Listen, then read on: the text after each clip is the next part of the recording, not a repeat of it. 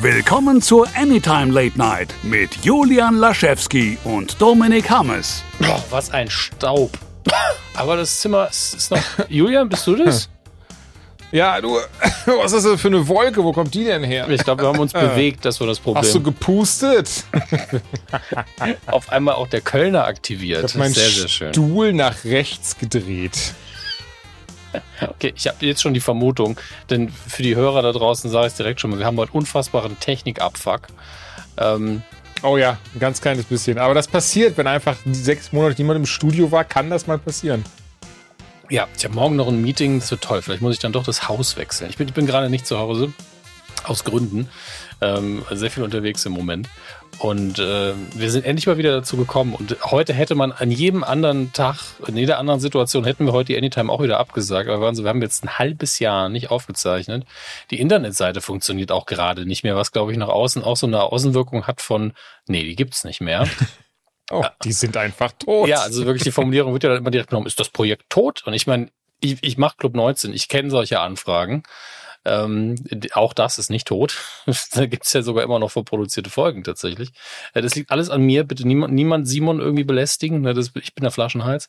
Ähm, und bei der Anytime äh, war es jetzt in den letzten Wochen auch ähnlich. Also in Facebook-Gruppen wurde gefragt, auf Twitter wurde gefragt. Und dann haben wir gesagt, wir müssen endlich mal wieder. Es macht uns ja auch Spaß. Wir hatten einfach nur also, dass jetzt Mai ist, ist auch einfach ein Witz. Also, gefühlt bin ich maximal im Februar. Ja, das, das fühle ich ein bisschen sehr. Also ich wurde Anfang des Jahres operiert. Stimmt. Und das war, das war im Februar. Und ganz ehrlich, ich habe dann Anfang Januar, Ende Dezember ungefähr den Termin für die OP bekommen. Und die Zeit von Termin bis zu dieser OP, das fühlte sich ewig an.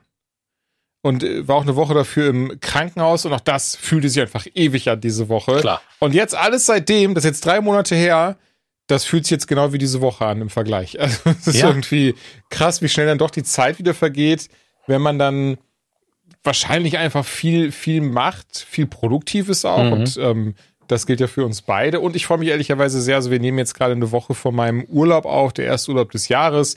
Der letzte Urlaub ist auch schon wieder viel zu lange her und entsprechend freue ich mich sehr, nach Japan zu fliegen. Ja, wo du die Menschen einfach überragen wirst. Also bei weitem. Julian ist ja sehr groß. Ja, ich, ich weiß gar nicht, ist das nur ein, ähm, ein Klischee oder ist das, ist das wirklich? Ich guck mal kurz, Japa Japan. Durchschnittskörpergröße. Ähm, Durchschnittsgröße. Ich glaube schon. Ich glaube, du müsstest da locker 10, 15 Zentimeter über dem Durchschnitt liegen. Also ich wäre da eigentlich schon ein bisschen größer. Hängt natürlich Ja. auch darauf ab, wo, wo man mal, ist in Japan. Hier ist Ne? sogar. Nee, das auf jeden Fall. Hier ist sogar ein weltweiter Vergleich. Das finde ich doch sehr, sehr spannend. Ja. Also zum Beispiel hier in, also ich bin 1,85 groß Mhm. und wiege, also mittlerweile 99,5 Kilo. yes. Da hat sich in den letzten anderthalb Jahren auch ungefähr 20 Kilo verabschiedet, was, was mich sehr Ja, freut. mir auch mehrere Zentimeter. Ähm, nein. Also ich bin, ich, Ja, ich, bin, nice. minim, ich bin minimal äh, kleiner als Julian, also laut Perso. In der Realität ist es oh, wahrscheinlich. ich dachte, wir wären sogar gleich groß, ehrlicherweise. Okay. also, auf meinem Perso steht wir haben uns ja lange nicht mehr gesehen. auf meinem. Perso steht 1,84 und ich glaube, wenn deins stimmt, dann bin ich kleiner. Ja, gut. Also, bin, als da drauf steht. Tatsächlich, meins stimmt. Also auch auf meinem Perso steht auch 1,85, denn die Kiddies, die, also mein, meine zwei Nichten und mein Neffe, die finden das total toll. Wir machen das einmal im halben Jahr, dass wir uns messen.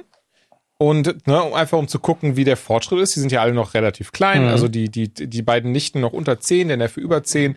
Und dann messen wir mal und gucken, wie, wie groß die Leute geworden sind oder die Leute, die kleinen Menschen geworden sind. Und was man die Jüngste nicht, sind immer so, der Onkel Julian, du musst dich auch messen. Und ich versuche immer so zu sagen, dass sich ja das nicht ändern wird. Aber ähm, das ist wichtig, um zu gucken, ob ich kleiner oder größer geworden bin. Und die 1,85 äh, bisher habe ich weder über noch unterschritten. Das ist, äh, ist so geblieben.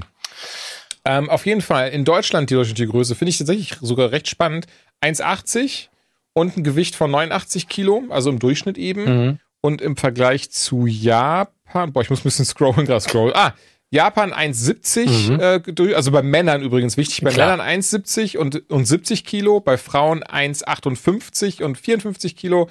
Ähm, dann nochmal zur Vollständigkeit bei Deutschland waren Männer 1,80 mit 89 Kilo und äh, Frauen im Durchschnitt 1,66 mit 70 Kilo.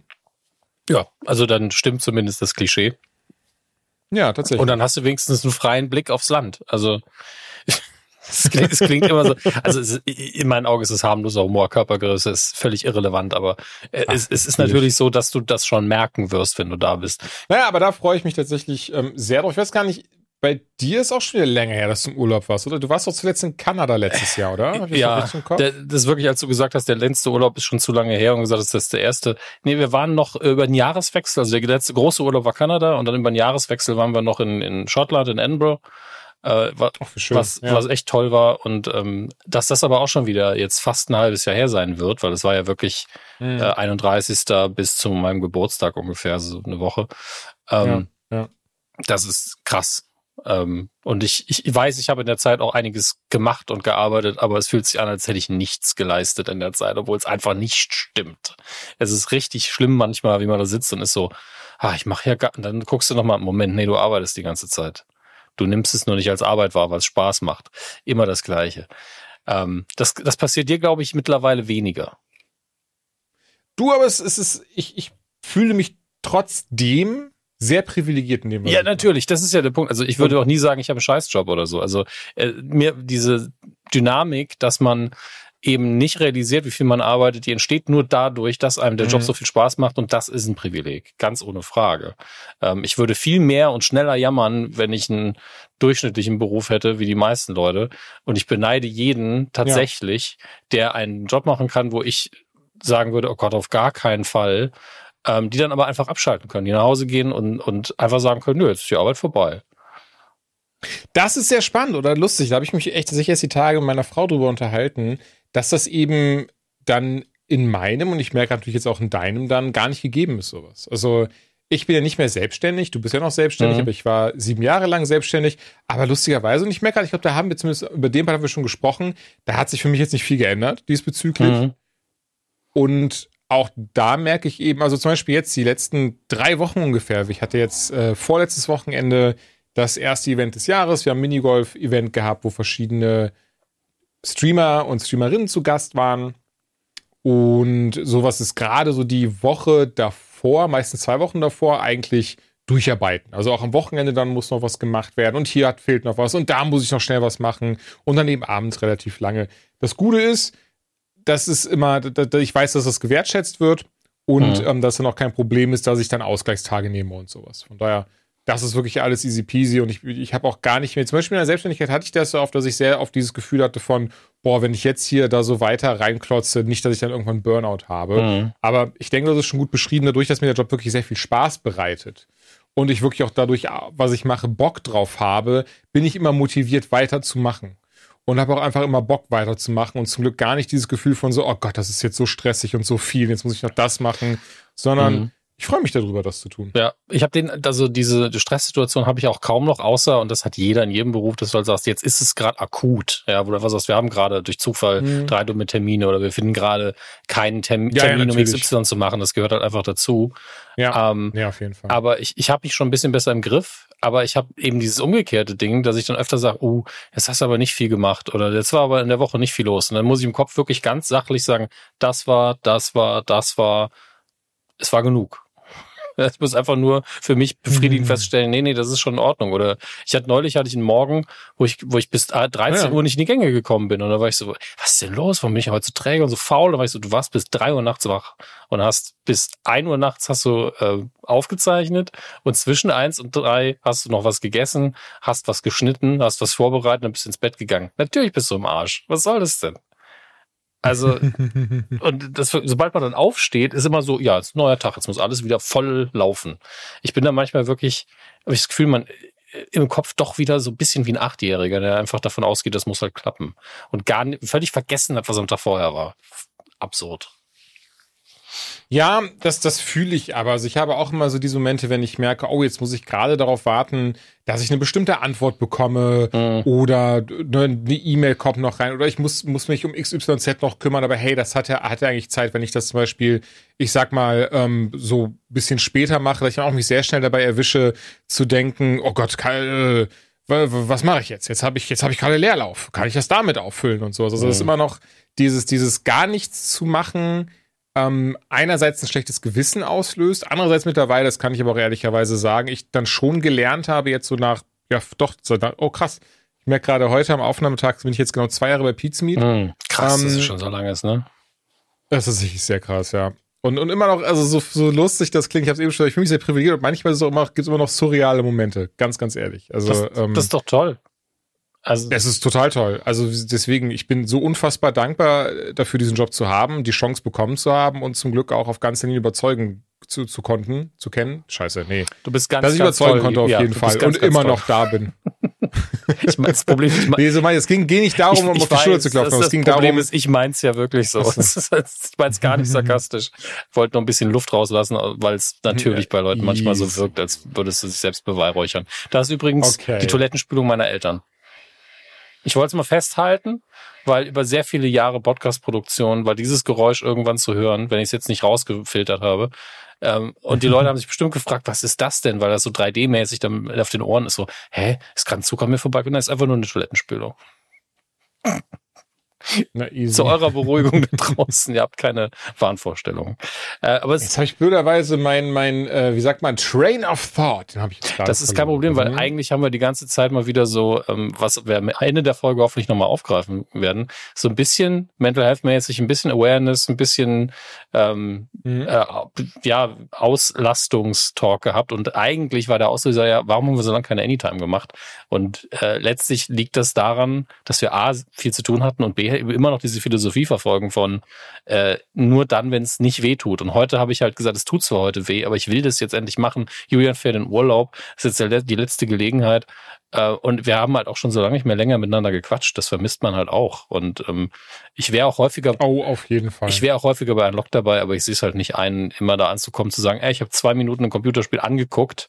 Was habt ihr so gemacht? Also das ist halt, dann kann ich auch die Folge hören. Das ist halt das Problem. Ich kann nicht viel beitragen. Und also die ähm, Verpackung von diesem Spiel ist auf jeden Fall sehr schön. nices Cover. Tschüss, bis nächste Woche. Ja, also braucht halt auch keiner. Und das letzte Spiel, was ich Hardcore Okay. gespielt habe, das ist schon so lange her, da war ich einfach nur krank. Aber da kann ich Mhm. immer noch drüber reden. Ich glaube, es ist immer noch im Early Access. Deswegen merken wir uns für nach dem Urlaub vielleicht. Dann gucke ich da auch noch mal rein, ob es was Neues gibt. Welches, welches war das? Planet Crafter. Planetcraft. Das ist ein kleiner Nee, Indie-Titel. das sagt mir gar nicht. ja, das ist ein kleiner Ja. Indie-Titel. Ähm, man macht quasi Terraforming auf einem Planeten. Ähm, und es ist sehr suchterzeugend tatsächlich gewesen. Also ich habe, glaube ich, eine Woche lang durchgespielt und hatte den Planeten hinterher fast komplett grün. Also ähm, schon hart. Macht Spaß.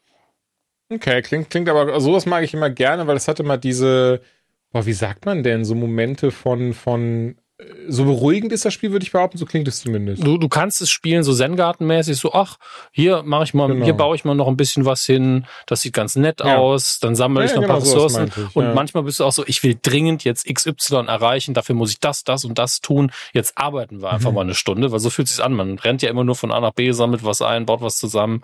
Und dann Ja. hast du halt so Momente wie, wie das erste Mal, wenn du, du kannst so Raketen ins All, jetzt machen wir hier die Besprechung, cool. Ähm, äh, du kannst so Raketen ins All schießen, um äh, Meteoriten quasi auf den Planeten zu lenken, was dir Boni gibt in Sachen Sauerstoff oder sonst was.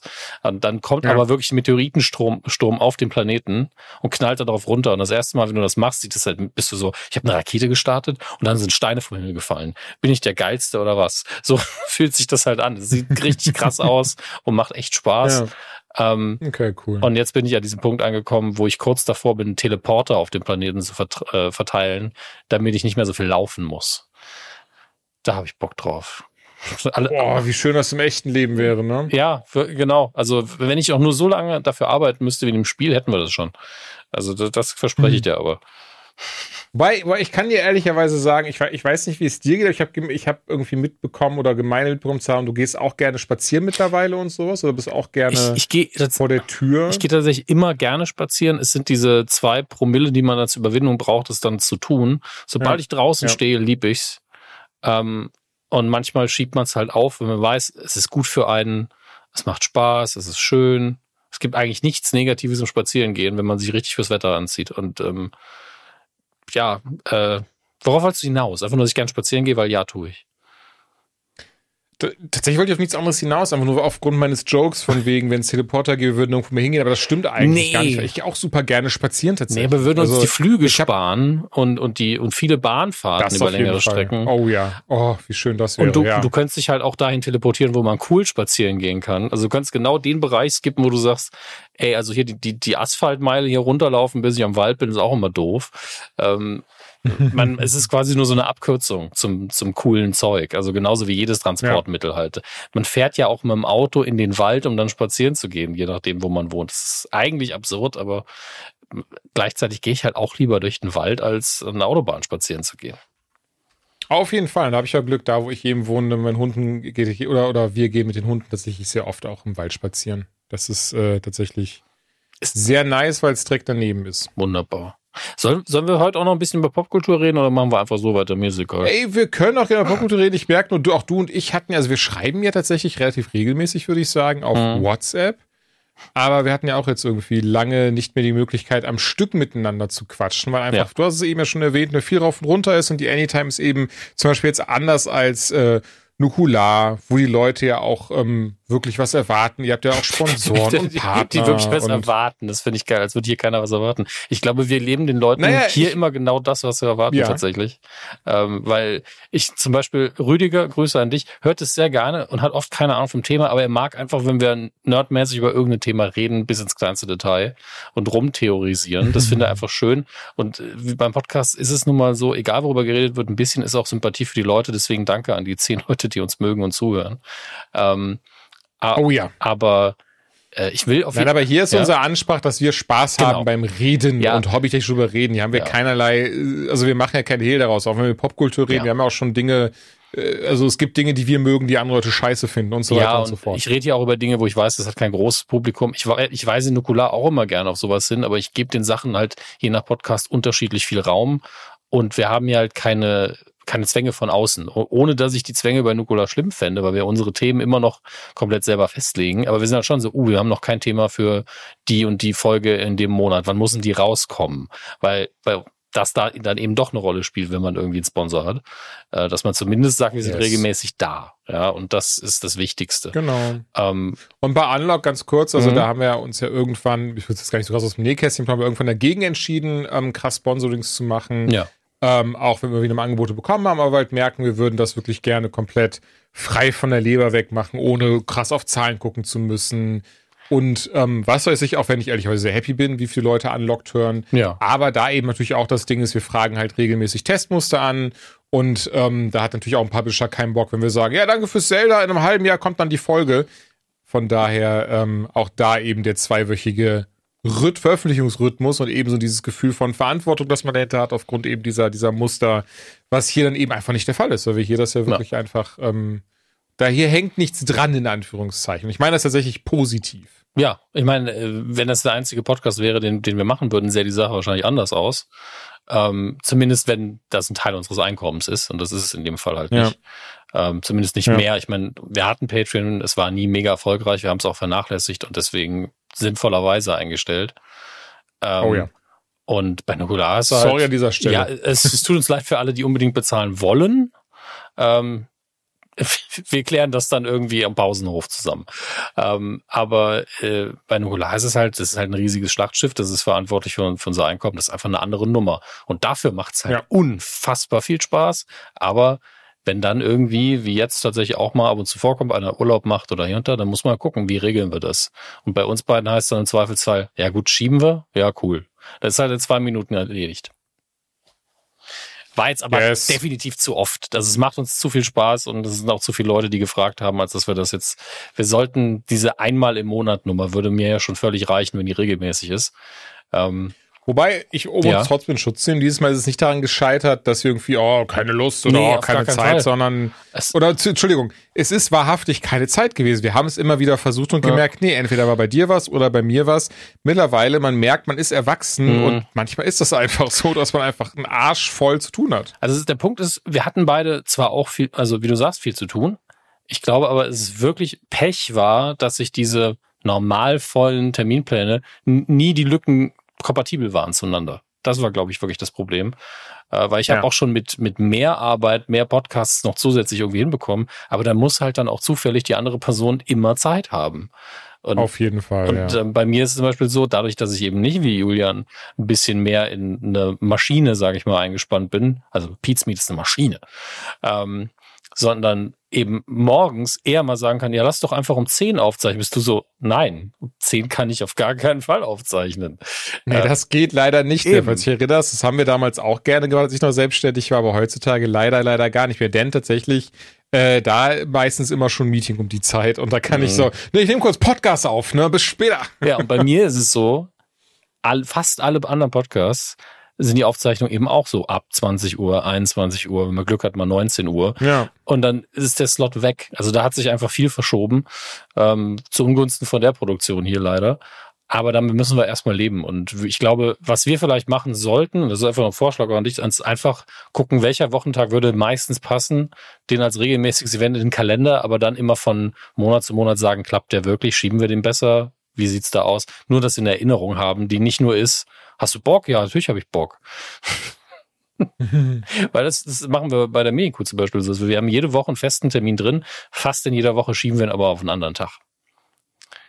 Und ähm, ja, verstehe. dadurch redet man aber wenigstens drüber. Und ich bin ja normal gar nicht so der, der Terminhengst, der das macht. Äh, da ist der Körper schneller und sagt so, nee, nee, das gefällt mir so nicht. Der wird da schneller unruhig.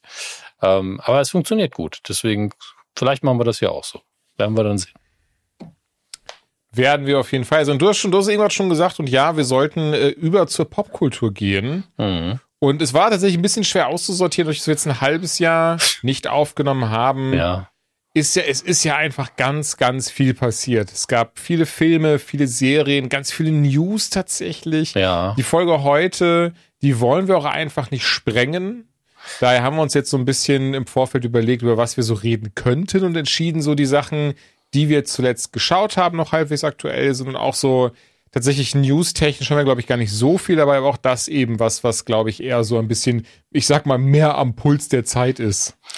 Ja, ein bisschen aktuelle Sachen und die Sachen, die uns mehr am Herzen liegen, war, glaube ich, so die, die Vorgabe. Und ähm, ich, sollen wir mit dem aktuellsten anfangen? Das hast du auch als erstes notiert, weil das ist ja noch ganz Können wir ganz super frisch. gerne machen, war auch meine Idee. Es ist ganz, mhm. ganz frisch und zumindest zum Zeit, der, der heute, äh, zum Ta am Tag der Aufnahme, ist es ja wirklich so, dass der Film in die Kinos gekommen ist und die Rede ist von Stimmt. Guardians of the Galaxy Volume 3. Und ich habe mhm. auch heute schon von zwei Kollegen, äh, mit denen ich nicht reingegangen bin, äh, und ehrlicherweise das aber auch, da haben wir auch schon drüber gesprochen, müssen jetzt nicht ausbreiten, äh, weil ich mittlerweile nicht mehr so normal ins Kino gehe. Das allen voran daran, weil die letzten drei Male waren so schlimme Erfahrungen auf ganzer Linie, dass ich da keinen Bock mehr habe drauf.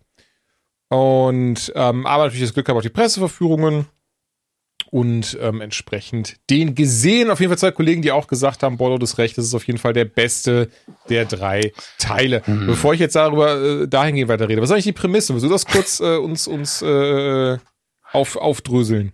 Die Prämisse von Guardians 3, erstmal, wenn ihr noch keinen Guardians-Film gesehen habt, ist es vielleicht nicht der beste zum Einstieg, sage ich mal, aber es ist jetzt auch keine Überraschung. Ähm, die Guardians hängen immer noch in Neverwhere ab, glaube ich, so heißt der äh, ehemalige was ist das, ein Götterschädel? Jedenfalls eine riesige Kreatur, der, deren Schädel im All rumschwebt und äh, Nowhere, ja genau, Nowhere, das ist ein Götterschädel, genau. Ja, ja, und ja. sehr Marvel Space Comics mäßig, äh, haben da drin auch eine Atmosphäre, ist quasi eine kleine Raumstation mit einem coolen Look, ja. Äh, man hat sie zuletzt gesehen im Guardians Holiday Special, ist, ist glaube ich genau das gleiche Set, damit ihr da eine Vorstellung habt. Ähm, ja. äh, Würde ich auch sagen. Quill ist, äh, ja, er ist einfach depressiv, ähm, trauert Gamora hinterher, obwohl sie ja eigentlich existiert, aber es ist halt nicht seine Gamora. Ähm, und eigentlich driftet das so vor sich hin. Also die etablieren sich da, die hängen auch schön äh, symbolhaft dieses Schild auf, Guardians of the Galaxy am Anfang. Und eigentlich hat man jetzt das Gefühl, die etablieren sich jetzt wieder als diese, also ursprünglich hat man ja gesagt, als so eine Art Söldnertruppe, aber sind ja mittlerweile wesentlich positiver dabei, mehr so äh, A-Team, würde man schon fast sagen. A-Team des, des Alls. Ähm, so ungefähr sind sie ja mhm. unterwegs, sind ja eher in der Beschützerrolle ja. mittlerweile. Und ähm, mhm. dann kommt, eine, kommt ein Charakter reingeplatzt, äh, der angeteased worden ist am Ende von Guardians 1, glaube ich sogar.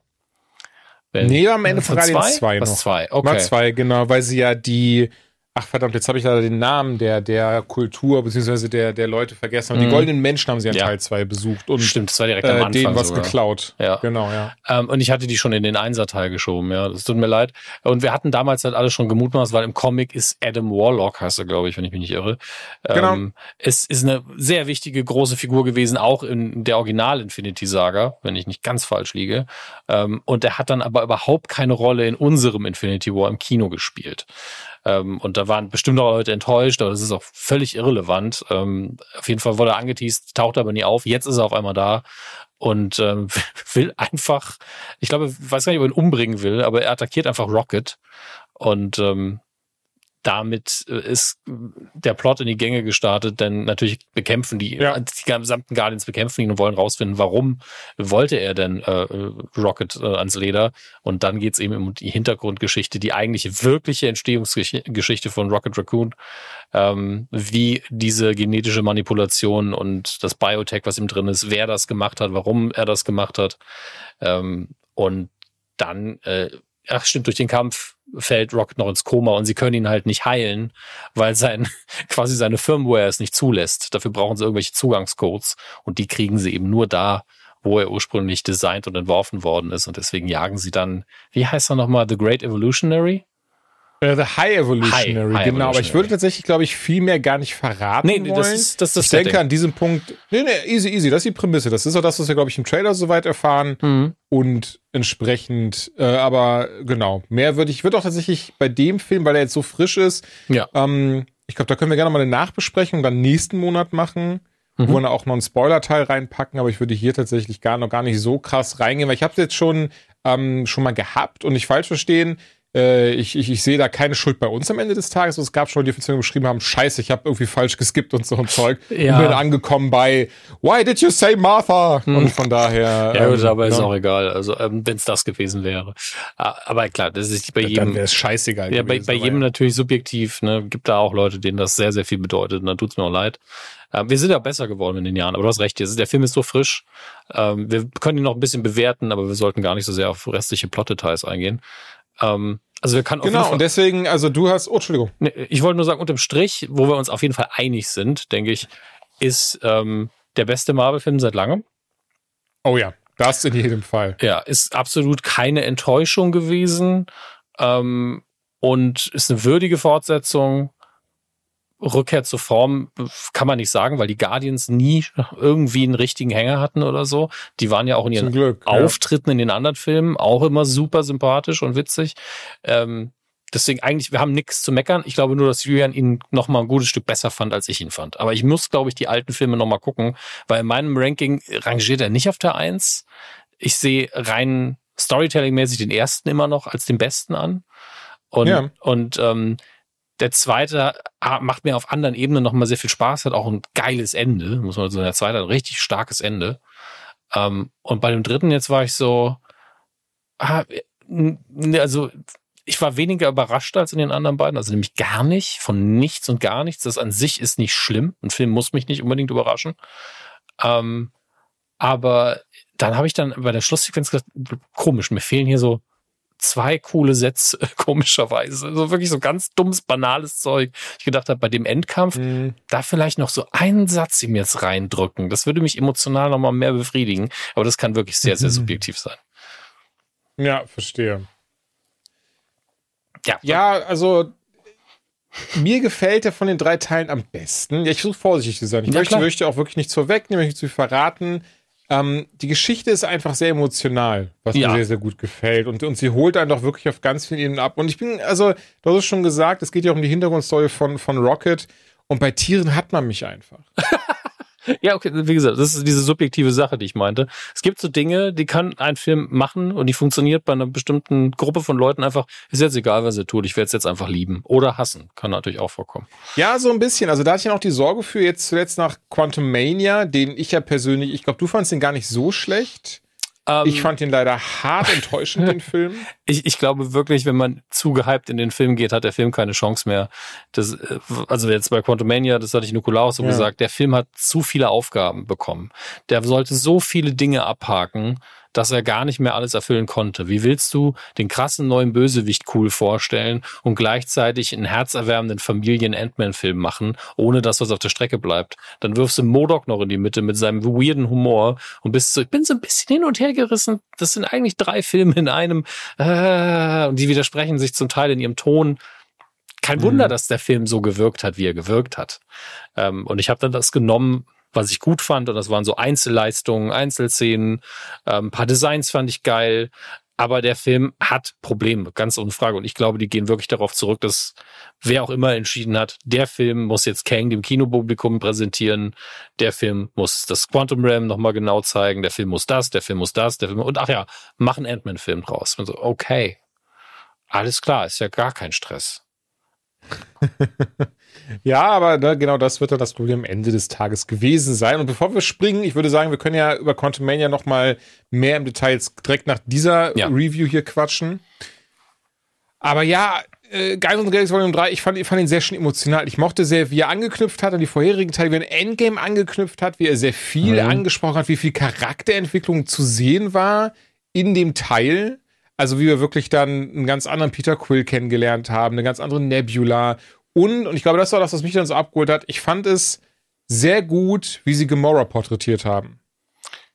Ja. Ohne auch da eben zu sehr ins Detail zu gehen. Ich mochte sehr, dass wir, oder beziehungsweise anders, aus Endgame wissen wir, die Gamora, die wir jetzt da haben, das ist ja nicht dieselbe, die wir kennengelernt haben in den mhm. anderen beiden Guardians-Teilen, sondern die Gamora, die hier dabei ist, ist ja eigentlich auch die Gamora, die sich nicht von Thanos wirklich aktiv losgesagt hat. Ja. Die einfach nur in Endgame irgendwann dachte, fuck, ich habe jetzt keinen Bock drauf zu gehen, also wechsle ich die Seite. Ja, also ähm, es ist so ein ähnlich wie mit Loki, sagen wir mal so. Den Loki, den wir in der Serie kennen, ist ja ein ganz spezifischer Loki und nicht der geläuterte aus dem aus dem genau. x-ten, äh, das ist nach dem dritten Teil von Thor. Ähm, entsprechend haben wir hier auch wieder eine andere Gamora und sie behandeln sie halt mit Respekt. Also weder machen sie das eine Extrem noch machen sie das andere Extrem, sondern sie erzählen wirklich logisch ihre Geschichte weiter ab dem Punkt, ab dem wir sie eben kennengelernt haben. Und ähm, das, das fand ich auch sehr, sehr gut. Gleichzeitig hat sie auch nicht so viel Screentime. Ähm, ich fand ja. Nebula, äh, die Entwicklung da fand ich am stärksten, weil ich da schon den Eindruck hatte, dass sie doch sehr eindimensional war die ganze Zeit. Und mhm. jetzt konnte Karen Gillen endlich mal ein bisschen was damit machen oder durfte was nee, damit machen. genauso. Also das ist ich habe es zum ersten Mal richtig genossen. Hat man ihr nicht so viel mehr gegeben, außer einfach, okay, die ist jetzt, die ist jetzt sauer auf Gamora und auf ihren ja. Vater ja, und das, aber ne? sie will sich immer noch beweisen und, mhm. und was weiß ich. Und das ist halt einfach jetzt nicht mehr der Fall gewesen, sondern wirklich jemand, der, der sehr gefasst war, die immer noch so ihren, und das fand ich auch sehr schön, dass die Charaktere immer noch wiedererkannt im Sinne ja, von, ja die, die, die, die Gags waren noch da und die sind alle dem treu geblieben, ähm, was sie im Kern so ausgemacht hat, sage ich mal. Aber sie haben halt alle jetzt ganz viel durchgemacht. Und für dieses ganz wichtig, das haben wir auch schon gesagt, ne, der, der gute Quill, der eben sehr darunter leidet, dass Gamora nicht mehr da ist, den versuchen sie ja noch aufzupäppeln, was dann aber eben von gutem Adam Warlock äh, so ein bisschen verhindert wird, der eben dann Rocket angreift und ihn ziemlich böse verletzt und jetzt eben der Auftrag in erster Linie erstmal ist, zu gucken, wie kriegen wir den wieder aufgepäppelt, ohne dass wir ihm irgendwie schaden dabei. Ja, ähm, ich überlege gerade, ansonsten von der Charakterentwicklung. Sehr schöner Soundtrack auch. Ich fand das ja. visuelle klasse. CGI, das fällt mir immer wieder auf. Also ich glaube, hier wurde sehr viel mit praktischen Effekten gearbeitet was ich sehr, sehr gerne mag. Also alleine, wenn sie da auch im Trailer sieht man das ja, sie landen, ich will, will nicht zu viel verraten, aber sie landen ja auf so eine Art Erde, sieht zumindest aus wie die Erde, aber es sind ganz viele Tierwesen. Und das waren zum Beispiel, die waren alles praktische Effekte. Und hm. das sieht super aus. Und das mochte ich, ja. mochte ich sehr. Und allgemein finde ich, hat, hat James Gunn auch gezeigt, dass er ganz viel Herz reingesteckt hat, dass er das definitiv abschließen wollte. Und das, ja. was ich glaube, Swanson sagen wir im Englischen, ich weiß nicht, heißt es Schwanengesang im Deutschen wahrscheinlich nicht, oder? Magnum Opus, ist das vielleicht ein besseres Wort dafür? Naja, das sind zwei unterschiedliche Begriffe. Ähm, und Swan, okay, okay, okay, Swansong ähm, mir fällt gerade das Deutsche auch nicht ein, aber es verweist ja auf eine, ich glaube, auf ein Ballett, bin mir gerade nicht mehr sicher. Mhm, das kann ähm, gut sein, ja. Aber auf ein ganz spezifisches Ding, wo es eben darum geht, dass man seinen Abschied quasi nimmt. Ähm, okay, dann, dann war es der perfekte Swan-Song auf jeden Fall, fand ich. Mochte sehr da, wie sie abgeschlossen haben, weil weißt du, ich finde so immer sehr schwierig, dass du es am Ende, dass du nicht zufrieden rausgehst. Du hast immer das Gefühl, dass, ach Kacke, das hätte man irgendwie, jetzt würde ich doch gern noch mehr sehen.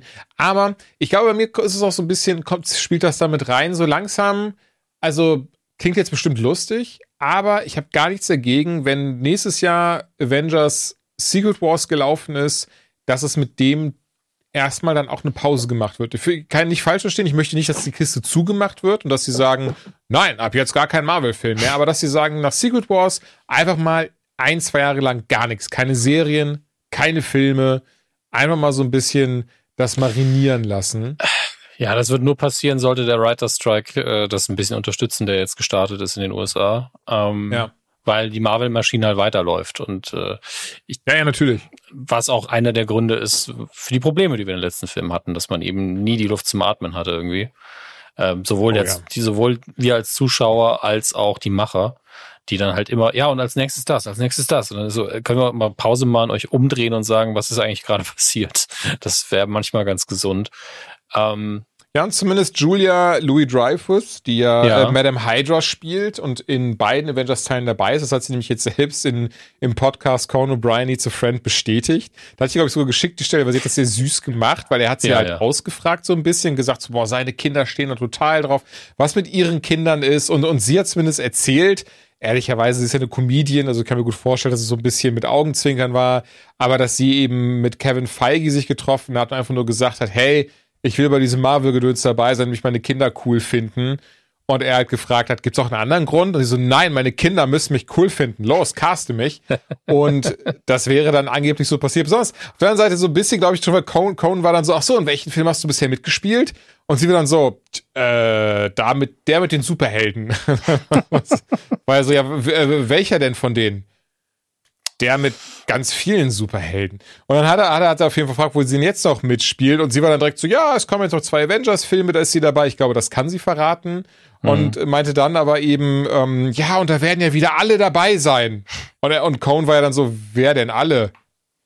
Äh, ja, halt hier so da, wo ich auch schon dabei war. Auch die sind auch wieder dabei, glaube ich. ich Mehr gesagt, kann ich gar nicht sagen. Ja, die, die Leute ähm, hinter der Kamera sind alle wieder da. Mhm.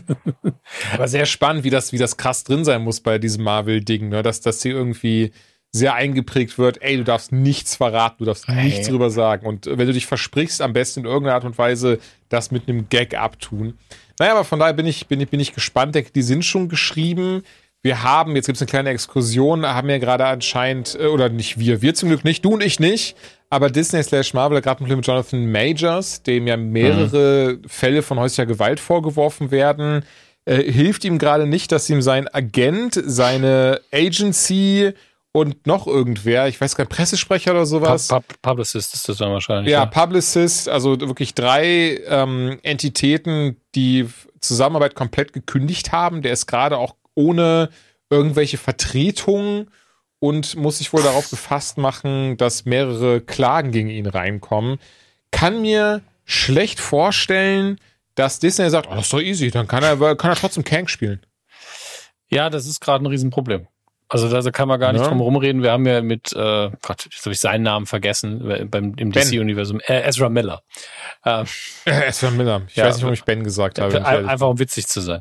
Ähm, Ezra Miller haben wir eine ähnliche, vergleichbare Situation. Also ich will da jetzt gar nicht sagen, das Verbrechen ist so schlimm wie das Verbrechen oder sein Zustand ist so wie der, sondern PR-mäßig ist das eine vergleichbare Situation. Mhm. Nur da ist der Film fertig, der ist auch schon ewig abgedreht und musste jetzt raus und da bemüht man sich gerade und es ist trotzdem weird as fuck. Also sobald man sich einliest, was die Vorwürfe insgesamt so ausmacht und wie er sich so gegeben an der Öffentlichkeit, ist das auch sehr anstrengend.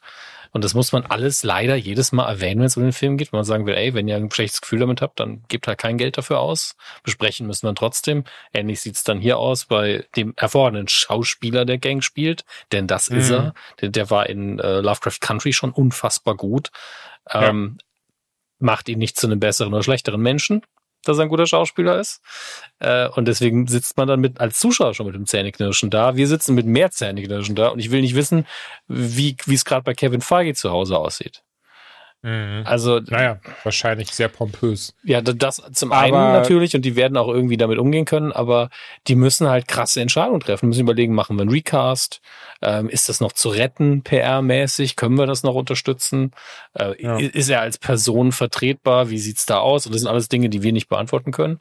Ähm, ihn zu recasten wäre eine Mammutaufgabe auf jeden Fall. Das Gute ist aber zumindest basierend darauf, wer Kang ist, würde es zum Glück gut gehen und man kann es mit der Variant weg erklären. Ey, äh, man kann es mit der Variant weg erklären und es wäre ja nicht der erste Recast, der im MCU einfach stillschweigend weggeschluckt gemacht worden ist. Stimmt, hier Edward- damals Howard, Wir haben Edward Norton er? erstmal, dann haben wir Terrence Howard Mhm. als als äh, ach, Terrence Howard, genau. ähm, als äh, Rhodey, äh, ja, Rhodey, genau. Das, genau. Das ist einfach gemacht worden. Das war halt in der ersten Phase und deswegen waren auch alle so, ja, das ist jetzt nicht so schlimm, da kann man mal drüber wegsehen. Ähm, aber gleichzeitig bin ich halt so, in Mark Ruffalo und Edward Norton sehen sich nicht mal im entferntesten ähnlich. Terrence Howard und ähm, wer hat's danach gemacht? Wer ist jetzt Rhodey? Ich hab den Namen Don heute nicht so. Don Cheadle. Äh, die spielen auch komplett unterschiedlich. Die sehen sich auch nicht wirklich ähnlich. Ähm, Don Cheadle hingegen Ja. finde ich den viel passenderen Darsteller tatsächlich. Ähm, der hat die Rolle ziemlich vereinnahmt, auch wenn ich Rhodey, wie er geschrieben wird, sehr, sehr unsympathisch finde. Ähm, das ist aber ein anderes Thema. Unter, unterscheidet sich von Film zu Film, ehrlicherweise, aber ja. Ja, ja, das, stimmt, aber das liegt auch so ein bisschen an der Position der Rolle, die er einnimmt. Wenn er halt mehr Macht hat oder in der Hackordnung höher steht, dann steht ihm Bullying halt nicht so gut, wie wenn er neben Tony Stark steht und er einfach einen Kommentar ablässt, weil er kann ja eh nichts dagegen machen, was der tut. Ähm, ist einfach nur, ich glaube, die ganze äh, Endgame hat ihm nicht gut getan in, meine, in meinem Sympathiegefälle. Einfach dieses ständig irgendwelche Mhm. dummen Witze machen über einen übergewichtigen Tor, der eine Depression hat. Oder nebenher, wir sollten vielleicht Baby Thanos einfach umbringen. Wieso? Konntet ihr alle unsympathischen Lines, wolltet ihr einem, einer Figur geben? Okay, cool. Dafür brecht, brecht ihr eben dann hinterher die Naja, so findet man nur eine ja Figur schon- am Ende des Tages scheiße vielleicht. Ja, das kann schon sein. Ähm, Gott, Aber ja, Guardians 3, of the Galaxy Volume 3, deswegen äh, äh, sehr schöner Film, wir können ihn nur empfehlen. ja, guckt euch den Und an. es ist wirklich, wirklich das Schwanengesang von James Gunn. Chris Pratt übrigens, also großartiger Darsteller. Also wirklich alle großartig, aber Chris Pratt nochmal erwähnen möchte. Ich gucke auch gerade einen Rewatch in Parks and Rec, ehrlicherweise Mhm. so nebenher, nicht im Sinne von, ähm, das ist so eine Serie für mich, da setze ich mich nicht hin und gucke die ganz gebannt, sondern wenn ich gerade koche, mache ich mir die mehr auf dem Tablet an. Wenn Ja. ich gerade irgendwie beim Sport bin und ähm, mir das Lauf, also mir das, mir das Laufband zu langweilig Ja. wird, mache ich mir das an und sowas. Und äh, krasser Dude einfach, was der für eine Entwicklung durchgemacht hat. Und, und was ich nicht wusste, Hm. ähm, ich war der festen Überzeugung, dass er so alt ist wie ich. Der ist einfach genau zehn Jahre älter als ich. Wie alt ist er jetzt? Hm. Fast 50. Jetzt hast du mich beim Trinken erwischt. Äh, nee, ich bin, ich bin 34. Ähm, Ah, er ist ja, ich, 44. weil ich hätte jetzt auch eher gesagt, dass er näher an mir dran ist. Ich vergesse immer, wie jung du bist.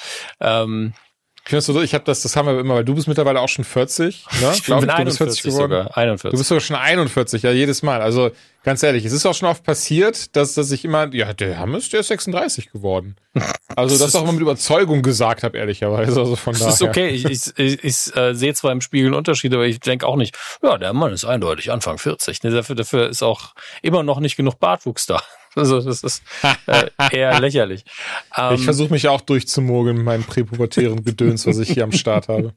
Alles gut. Ich glaube, niemand bewertet uns danach außer uns selbst. Ähm, zwei Sachen würde ich sogar jetzt noch sagen, weil das, das eine Hau raus, äh, ist meine bitte. Zusammenfassung äh, bei der Bewertung, das andere ist direkt eine Überleitung zu was kleinerem anderem. Ähm, ich, ich sehe es wie du, es ist ein ganz toller Abschluss, aber gleichzeitig würde ich jetzt auch keinen Guardians-Film mehr sehen wollen. Heißt nicht keinen Film mehr mit den Charakteren. Das bauen sie auch schön auf, dass die Charaktere sind natürlich nicht weg. Ähm, aber Guardians ist einfach vorbei und ich bin auch froh, dass diese Formel dann nicht recycelt wird, weil das Setting es einfach nicht hergibt. Es, also ihr werdet das Ende ja dann sehen und da kann man theoretisch was machen, aber die, diese Guardians, wie wir sie kennengelernt haben, das ist vorbei. Das ist eine riesige Familiengeschichte und in dieser Art und Weise mit den Figuren ist das einfach auserzählt. Und ich finde es schön, dass man dann so ein Ende findet, was so versöhnlich ist, wo man nicht vom Kopf gestoßen ist, wie du vorher gesagt hast, und sagt, ey, das ist geil und die Figuren sind noch da und kann man irgendwann was damit machen, wenn man will. Ähm, die Endtafel ist auch, äh, also wir hatten mit der Presseverführung, kamen die Damen von Marvel rein und normal das passiert in der Regel nicht, hat sie dann gesagt. Ja, es gibt natürlich, wie bei einem Film, noch am Schluss eine Aftercredit-Scene. Und wir waren so, ja, okay. Bei uns aber auch. Also anscheinend war dir das sehr wichtig, ja. dass man sitzen bleibt und sich die und, anschaut. Und dann, ich möchte nicht spoilen, aber im Verhältnis dazu glaube ich, dass nur die Schlusskarte, also das, was als Satz da gestanden hat, denen wichtig war. Weil die Szene an sich, da war ich so, mhm. was, also hier ist ein cooler Gag versteckt. Auf das war ja, auf jeden Fall einen Monat drüber. Mhm. Aber ich bin, ich finde, wie es, wie es da stand, fand ich schon sehr spannend, wie sie es absichtlich so hingeschrieben haben. Ja, ja, also es wird einen Grund gehabt haben. Also ihr, ihr werdet es ja dann ja. sehen, bleibt einfach sitzen, müsst auch nicht lange sitzen. Also es ist ja mittlerweile echt, äh, im Vergleich zu Iron Man 1 ist das ja in fünf Minuten abgesessen. Ähm, das andere ist, äh, James Gunn und Nathan Fillion sind ja schon seit Jahren gute Freunde und sie haben immer irgendwie versucht, ihn ins MCU reinzukriegen, Nathan Fillion. Mhm. Ähm, Hauptdarsteller aus Firefly, aus Castle, aus Rookie, auf das ich dann gleich komme. Ähm, und er hat eine schöne Rolle da drin, es macht ihm Spaß und er spielt mal wieder, also was heißt mal wieder, er spielt eigentlich Cop. Äh, was ganz witzig ist, weil ich gerade kurz vorher angefangen hatte, Rookie zu gucken und es sieht wirklich so aus, als hätte er einfach nur ein anderes Kostüm an.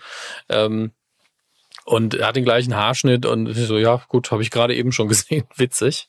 Sehen ja immer gerne. Und ich war mir sehr sicher und habe es dann überprüft und es stimmt auch. Äh, ist mir mal wieder der Name halb entfallen. Ich glaube, Molly Quinn heißt es. Das war seine ähm, Serientochter, also die Darstellerin seiner Serientochter aus Castle.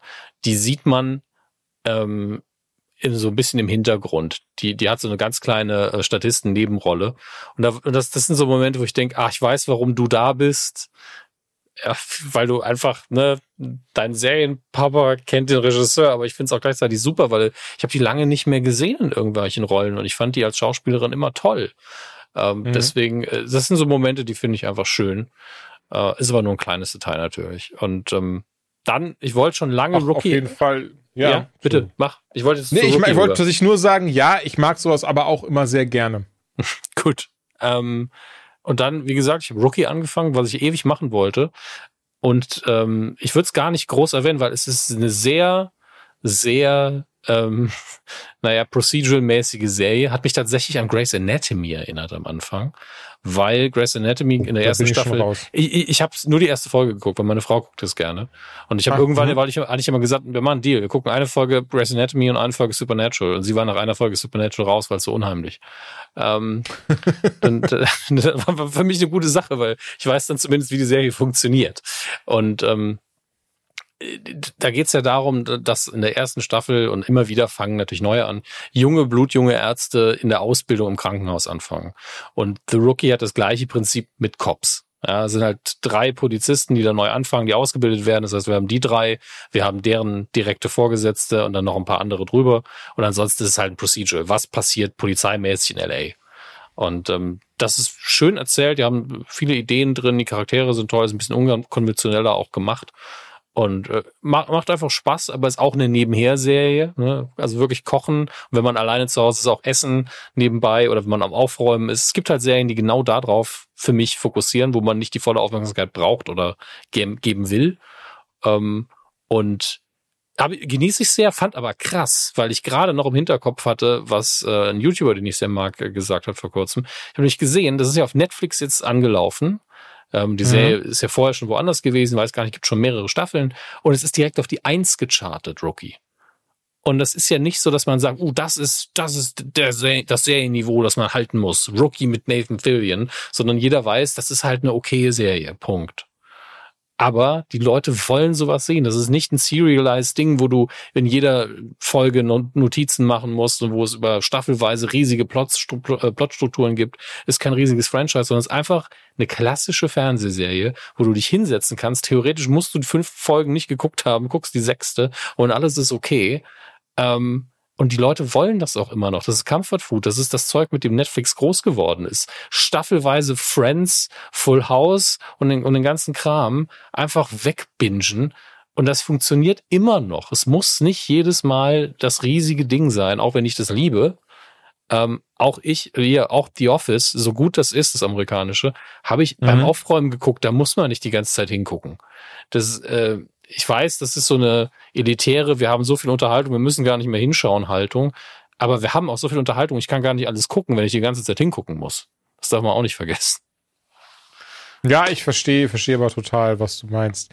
Dazu jetzt viel mehr, ach man, ich wollte gerade noch was hm? gesagt haben. Dann war da, war da, äh, äh, ah, wie schön war das Finale. Also wir waren bei Supernatural. Ja. Das Ding ist, ich habe keine einzige Folge von The Winchesters geschaut. ich habe die ganze Staffel geguckt, deswegen. Außer das Finale. Mhm. Und das fand ich sehr schön gemacht, war eine sehr schöne Überraschung, dass ja dann einfach Jensen Ackles als Dean dabei war mhm. und äh, ich kannte seinen Namen bis vor zwei Sekunden. Und Bobby natürlich auch dabei war, gespielt von. Beute der falsche Stadt, was mir das einfällt. Nee, tut mir ja, Bob, er spielt Bobby Singer und das Problem ist einfach, er spielt ja auch Bobby Singer in uh, The Boys. Das ist, die, ist der Boys, gleiche Figurenname. Sehr, sehr lustig ist. Da hatten wir dieses, Szene hatten wir schon drüber gesprochen. Aber ja, Szene, aber für mich heißt das Soldier so, Boy, dass, das, ja. dass ich seinen Namen einfach natürlich vergesse dann. Das ist natürlich ja. klar, weil, weil er heißt halt ja, immer Bobby ich weiß, Singer. Was du meinst, ja. Nee, aber wenn er, wenn er Soldier Boy spielt, das das erste Mal nach, nach da LA, ist es LA oder ich bin unsicher, New York?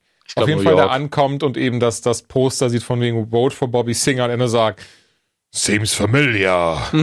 ähm, naja, auf jeden Fall fand ich es sehr, sehr schön gemacht, wenn auf einmal da Dean am Anfang der Folge rauskommt und äh, Bobby ihm noch sagt, ey, wir dürfen uns doch gar nicht einmischen. Mhm. Und er dann sagt, ja, yeah, but it's time for one last hunt. ähm, sehr kitschig oder sehr ja, cheesy ja. alles tatsächlich. Schön. Aber ich fand's schön cheesy. Ich mochte komplett, wie das aufgebaut war. Wie, und ganz ehrlich, ich merke, da hatten wir drüber gesprochen. Ja. Weil ich hatte das ja auch angezweifelt, dass, dass man quasi irgendwie die, wie, wie soll man bitte die Kiste zumachen, wenn man sagt, Moment, aber die haben sich doch eigentlich viel später kennengelernt, die Eltern. Mary wusste gar nichts von Dämonen, aber sie haben tatsächlich, also Jen Snager hat das versprochen und es stimmte. Es wurde alles gut naja, erklärt im Finale, warum ja, es so war. Es, ist, war. es war allerdings umgekehrt im Original, ne? Also die Mutter war Jägerin, bevor der Vater, also Han Ach, Hunter. so rum, Entschuldige. Ja, ja ich habe nur, da genau. hab ich nur falsch, genau. Ja, um, ja, nee, und, und ja, das war seit Folge, seit dem Trailer haben die Fans ja gesagt, hä, das geht doch gar nicht. Und, und Jensen Ackles war so, ja, das wissen wir schon. Also wir haben die Sendung 15 Jahre gemacht der, der, diesen offensichtlichen Fehler haben wir natürlich nicht gemacht. Äh, hat natürlich nicht, nicht komplett in Erklärungsnot gegangen, sondern einfach gesagt, nee, wir, wir wissen es schon. Ja, die Problematik ist uns bewusst. Genau, er meinte, am Ende der Staffel sei alles klar. Und ähm, ja. finde ich, er hatte auch delivered zum Glück. Ja, also ich meine, es ist halt eine Lösung, wie sie im Sci-Fi-Fantasy-Genre voll okay ist. Ähm, akzeptiert. Es ist eine Trope fast schon. Und dadurch, dass man dann halt noch mal hier äh, richtig schönes Schaulaufen bekommt von beliebten Charakteren inklusive Baby, ähm, jammert man natürlich auch nicht. Und die Serie hat auf ihren eigenen Beinen gestanden, fand ich. Also ich habe diese Staffel geguckt und war so, ja, da gab es ein, äh, ein, zwei Cameos gab es vorher auch schon ähm, von äh, so Nebenfiguren wie Gabriel war kurz dabei äh, in seiner Rolle als Loki eigentlich noch und ähm, wen haben wir noch? Äh, Warina war dabei also die Mutter von Crowley, also so kleine Sachen, die man halt locker machen kann. Und dass man dann am Schluss nochmal den großen Hammer auspackt, fand ich völlig angebracht, aber nur weil die Serie komplett funktioniert hat. Und das Einzige, was noch da als Fragezeichen gehangen hat, war eben, wie schließt man das denn an unsere Welt an, an das, was wir kennen? Das haben sie beantwortet. Ich weiß nicht, ob es eine zweite Staffel geben wird, aber es waren sympathische Charaktere, es hat Spaß gemacht, es war ein bisschen teeny-mäßiger als vor allen Dingen natürlich die letzten Staffeln von Supernatural. Aber wenn die ohne diese Hintergrundgeschichte rausgekommen wäre, wäre sie für CW immer noch voll okay gewesen. Völlig ja. in Ordnung. Nee, das denke ich aber auch. Also ich kann wirklich nur vom Finale ausgehen und da zumindest fand ich die Figuren sehr sympathisch und fand es einfach schön umgesetzt. Also da wollte ich es mal ja. ganz kurz erwähnt haben, dass das auf jeden Fall doch sehr nice ähm, gemacht war, umgesetzt war. Aber ja, wir hatten ja gerade schon gesagt, nach Galen sollten wir auch kurz über Quantum Mania sprechen, den Ant-Man-Film. Mhm. Ganz ehrlich, ich glaube, das meiste haben wir da schon, schon gesagt ja, jetzt. also, weil schon. mir fällt auch nicht viel mehr dazu ein. Das Ding ist so, äh, ich bin in den Film ohne Erwartung reingegangen. Ich habe ihn bisher auch nur in der Presseverführung gesehen, vor, boah, ich glaube jetzt vor zwei Monaten ungefähr. Und, und selbst ohne diese Erwartungen war ich, ich war am Ende nicht enttäuscht vielleicht, aber ich war so, was, was ich da, was ich dann so schade finde, was ich auch äh, ich, so, so ein bisschen unfair gegenüber von mir aus Ant-Man, aber auch Paul Rudd-Filme äh, finde, mhm. wie egal der Film war am Ende des Tages. Genau wie Ant-Man and the Wasp, im Sinne von, der hat nichts vorangetrieben. Da ist nichts passiert, was in irgendeiner Form Relevanz für das große Ganze hat. Weil selbst ein Wakanda Forever hatte mit Namor und seiner äh, zugrunde liegenden Mutantengeschichte plus eben dem so, ja, und jetzt pass auf, jetzt werden wir äh, die Welt unterjochen. Das hatte Relevanz für das gesamte MCU und wir wissen jetzt, okay, der kommt wieder. Das Ding ist, jetzt können wir natürlich argumentieren, Moment, das ist mit Kang genauso. Ja, aber das wissen wir seit Loki Staffel 1. Da brauchten wir nicht einen Film, der das quasi nochmal nacherzählt und uns nochmal erzählt, wer Kang eigentlich ist und was er kann. Das wissen naja, wir ja schon. Damals habe ich dir schon gesagt, was ich jetzt den Hörern auch sage, schon, weil es haben nicht so viele Leute Loki geguckt. Also die müssen, also wenn ich jetzt Kevin Feige bin, weiß ich halt, okay, so und so viele Leute haben Loki mhm. geguckt. Das ist nicht mal die Hälfte von denen, die einen Ant-Man gesehen haben, den Einser oder den Zweier. Ja. Weil ein Kinofilm einfach mehr Publikum generieren wird als eine Serie, die auf einem Streaming-Anbieter läuft. Mhm. Und zwar ausschließlich da. Und ähm, nur eine Figur behandelt, die vielleicht nicht der, der Liebling von allen ist. Deswegen ist es einfach, sie mussten es nochmal dem großen Publikum vorstellen. Dass es in dem Film passiert ist, war in meinen Augen vielleicht auch nicht das Smarteste. Ähm, aber die haben sie wahrscheinlich gedacht, naja, im Quantum Realm kann ja alles passieren. Ja, was im Quantum Realm passiert, bleibt im Quantum Realm. Äh, so kann es halt parallel aber laufen, aber gleichzeitig bisher die Welt nicht beeinflusst haben. Trotzdem hat's halt diese Problematik. Du bist so, ja, aber wer kann ins Quantum Realm? Ja, nur Ant-Man und Co. Ja, dann müssen wir die da hinschicken. Und das ist halt eine, weird, eine weirde Ausgangsbasis für eine Story.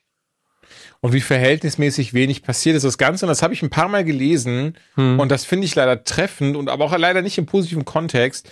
Das Ganze fühlt sich an wie eine glorifizierte Rick and Morty Folge ohne die Schimpfwörter. einfach dieses so, hey, was passiert hier? Und guck mal, und der, der kleine Freund, der will wissen, wie Löcher funktionieren. Und jetzt trinkt man sein Blut. Oh, ist das lustig. Irgendwie hat das für mich alles nicht gepasst. Das war irgendwie sehr durcheinander. Das CGI war nicht sonderlich geil. Was ich nicht mochte, der Film hatte sehr viel Lazy Writing tatsächlich. Also angefangen bei dieser sehr fadenscheinigen Erklärung, warum die Janet äh, nie ihrem Mann oder ihrem Kind erklärt hat, was in, was in dem Conram eigentlich passiert ist, bis hin zu diesen Momenten von so, oh, sie weiß, wie man auf diesem Tier reitet und weiß auch, dass man mit dem kurz irgendwie hier Kaplar machen muss, damit ja, das funktioniert. Ich, was ich daran nicht verstehe, egal wie lazy das ist, es wäre wesentlich nur unwesentlich mehr Arbeit zu sagen, man schreibt zwei Dialoge mehr rein, wo ja. man merkt, dass zumindest keine Ahnung, ihr Ehemann und Paul vielleicht schon mal es ihnen erzählt hat und nur nicht der Jüngsten. Und ja, dann kannst du, im, kannst du im Dialog ja immer noch die Informationen rüberbringen. Ach so, das ist das, was du damals gemeint hast. Oh, das hast du aber nicht erzählt. Reicht ja auch. Also deswegen verstehe ich halt nicht. Es gibt keinen Grund, warum sie es keinem erzählt. Keinen, der glaubwürdig ist genau, und keiner, der, ja. Ja, genau. der auch, aber Lazy Writing ist ja ganz oft so, man macht es, heißt ja, man macht sich's einfach. Ja, und ich mhm. finde nicht, dass sie sich damit einfacher so. gemacht haben, sondern sie haben sich eher noch Steine ja. in den Weg gelegt, indem sie so ein Mystery, ja. ein, ein, Geheimnis aufgebaut haben, wo man keins braucht und das Geheimnis auch nicht cool ist. Es überhaupt keinen Sinn ergibt. Also ich kann es drehen, wenden, wie ich will. Ich verstehe nicht, warum der Drehbuchautor gesagt hat, nee, nee, und sie hat keinem davon erzählt, weil sie so viel Angst vor ihm hat. Wenn ich so viel Angst habe, und die haben ja alle gerade gegen Thanos gekämpft, wenn ich so, im Übrigen, es gibt noch einen schlimmen Typen, dann erzähle ich denen das sofort. Das kommt noch dazu, besonders, und das ist auch das, was mich am Film gestört hat. Und das tut mir, also ich möchte wirklich nicht, nicht ich werde nicht spoilern, aber, aber ein, das könnte man vielleicht ein bisschen spoilerischer auslegen, deswegen gerne jetzt eine Minute skippen. Ich weiß, keine Sorge, wird wirklich kein, ich werde nichts zur Story erzählen. Nicht falsch verstehen. Aber nur wenn mir jetzt wirklich sagst, so, nein, habe ich noch nicht gesehen, ich will da blind reingehen, also blind, ich will da ohne Vorwissen reingehen, dann jetzt eine Minute skippen oder so. Ähm, was ich daran auch so ätzend fand, dieses so, von den Comics ausgehend, aber auch wie sie das erzählt oder wie wir auch Kang kennenlernen in diesem Film und wie was wir bisher aus Loki wissen, zumindest wir jetzt, die Nerds, ne? Was wir halt über den wissen, okay, der Dude, der ist krasser als Thanos aus einem ganz einfachen Grund, von denen gibt es tausend Stück, der kann durch Dimensionen reisen und viel wichtiger, der kann, der kann quasi das, was Thanos, wofür Thanos die Infinity Stones brauchte, das kann er quasi so machen. Der kann einfach von zum Planeten gehen, alles zerstören, alles töten, easy. Der hat so eine krasse Macht, der muss nur schnippen und selbst ein Ant-Man, der wird, selbst ein Modok, der wird komplett weggedrückt. So, die haben alle ganz krass Respekt, ganz große Angst vor ihm. Und, und am Ende hat er, ja, Moment, scheiße, haha. Ich will nicht spoilern, aber, aber dafür macht's dann, also ich finde dann, wie er besiegt wurde, das war, äh, hat für mich sehr, sehr wenig Sinn ergeben. Und ich war, ich war so ein bisschen sauer im Kino, bin ich ehrlich. Ja, ich war in dem Punkt halt schon, wie gesagt, bei mir hat sich entschieden bei Modok. Mhm. Oh, Alter, ähm, und ich glaube ich immer so noch. Ja, eben, das ist, ne? Das ist einfach eine, eine Figur, eine, eigentlich auch eine sehr wichtige Figur, einfach nur ein Gag gewesen ist am Ende des Tages. Ja, aber das war mir klar. Verstehe ich nicht. Das kann ich dir sogar erklären. Ich sage nicht, dass es gut ist. Ja. Sogar das Gegenteil vielleicht. Ja, Weil ich habe den bis zu dem Punkt habe ich schon gemerkt, bei dem Film ist alles ein bisschen so ein bisschen komisch. Also es ergibt, hat noch keinen richtigen Drive, es hat keine Logik, warum das alles passiert, außer weil es halt passiert. Und mhm. dann trifft das so ein bisschen vor sich hin. Ich bin so, naja, aber ich bin mit einigen, ich fand halt viele Charakterdesigns zum Beispiel cool. Ähm, ja. Ich mag die Figuren einfach. Und dann habe ich mich darauf fokussiert und gesagt, mal gucken, wo die Reise hingeht. Mhm. Ähm, und dann taucht Modok auf. Und ich habe wirklich gemerkt, wie in meinem Schädel so, okay, das ist also vom CGI her, von den Entscheidungen, die hier gefällt worden sind, nicht von der Qualität, sondern von den Entscheidungen her, schon was, was humortechnisch und realitätstechnisch sonst im MCU nicht passiert. Also ja. gar nicht. Es passt hier eigentlich nicht rein. Es passt ins Quantum Realm, es passt nicht ins MCU. Und deswegen wusste ich, A, hier entscheidet sich für 90 Prozent der Leute, ob sie den Film okay oder scheiße finden. Mhm. Äh, weil wenn du, wenn du Modok nicht ah, okay findest, wenigstens, dann bist du raus. Dann ist einfach so, dann, ah, jede Sequenz, jede Szene mit dem ist dann furchtbar.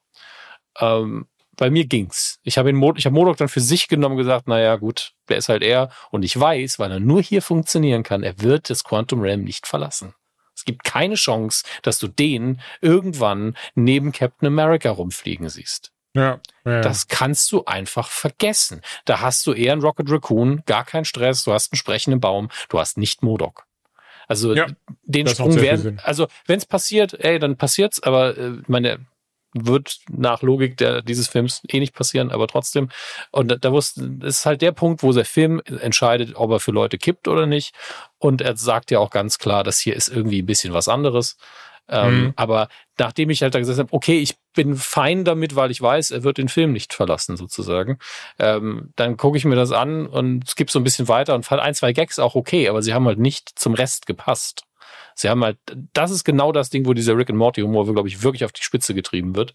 Und bei den anderen Sachen ging das eigentlich. Ähm, auf jeden Fall fand ich diesen Finalkampf ich sag mal, ich habe der einen Figur die Coolness einfach gegönnt in dem Moment und äh, mhm. schieb's auf das Element der Überraschung, weißt du? Äh, ja. Aber auch ich habe da gesessen, Power-Level-mäßig gibt das hier gerade, ergibt das hier gerade keinen Sinn. Das sind solche Dinge wie, äh, wie stark ist Vision eigentlich je nach Film, wie gerade das Drehbuch es braucht. Das war nämlich vorher auch immer so. Mal ist er ultra stark und mal kann er gar nichts. Ähm, ja, crazy, dass das gerade in eigentlich einem sehr durchdachten Universum so passiert in der Form. Ich finde, es macht auch so, gerade geht keine Bedrohung mehr von Kang aus, in Anführungszeichen. Das wird sich aber hoffentlich dann alsbald ändern. Spätestens eben mit, mit Avengers The Kang Dynasty. Das ist ja der erste Avengers, der nächstes Jahr im März, glaube ich, erscheint. Mhm. Danach kommt dann Deadpool 3. Ähm, nach wie vor, ich möchte auch hier nochmal ganz dran festhalten, ich bin mehr, ich denke, es ist nicht, es wird gar nicht Deadpool 3 sein, sondern Deadpool slash Deadpool X, Deadpool versus wie auch immer Wolverine.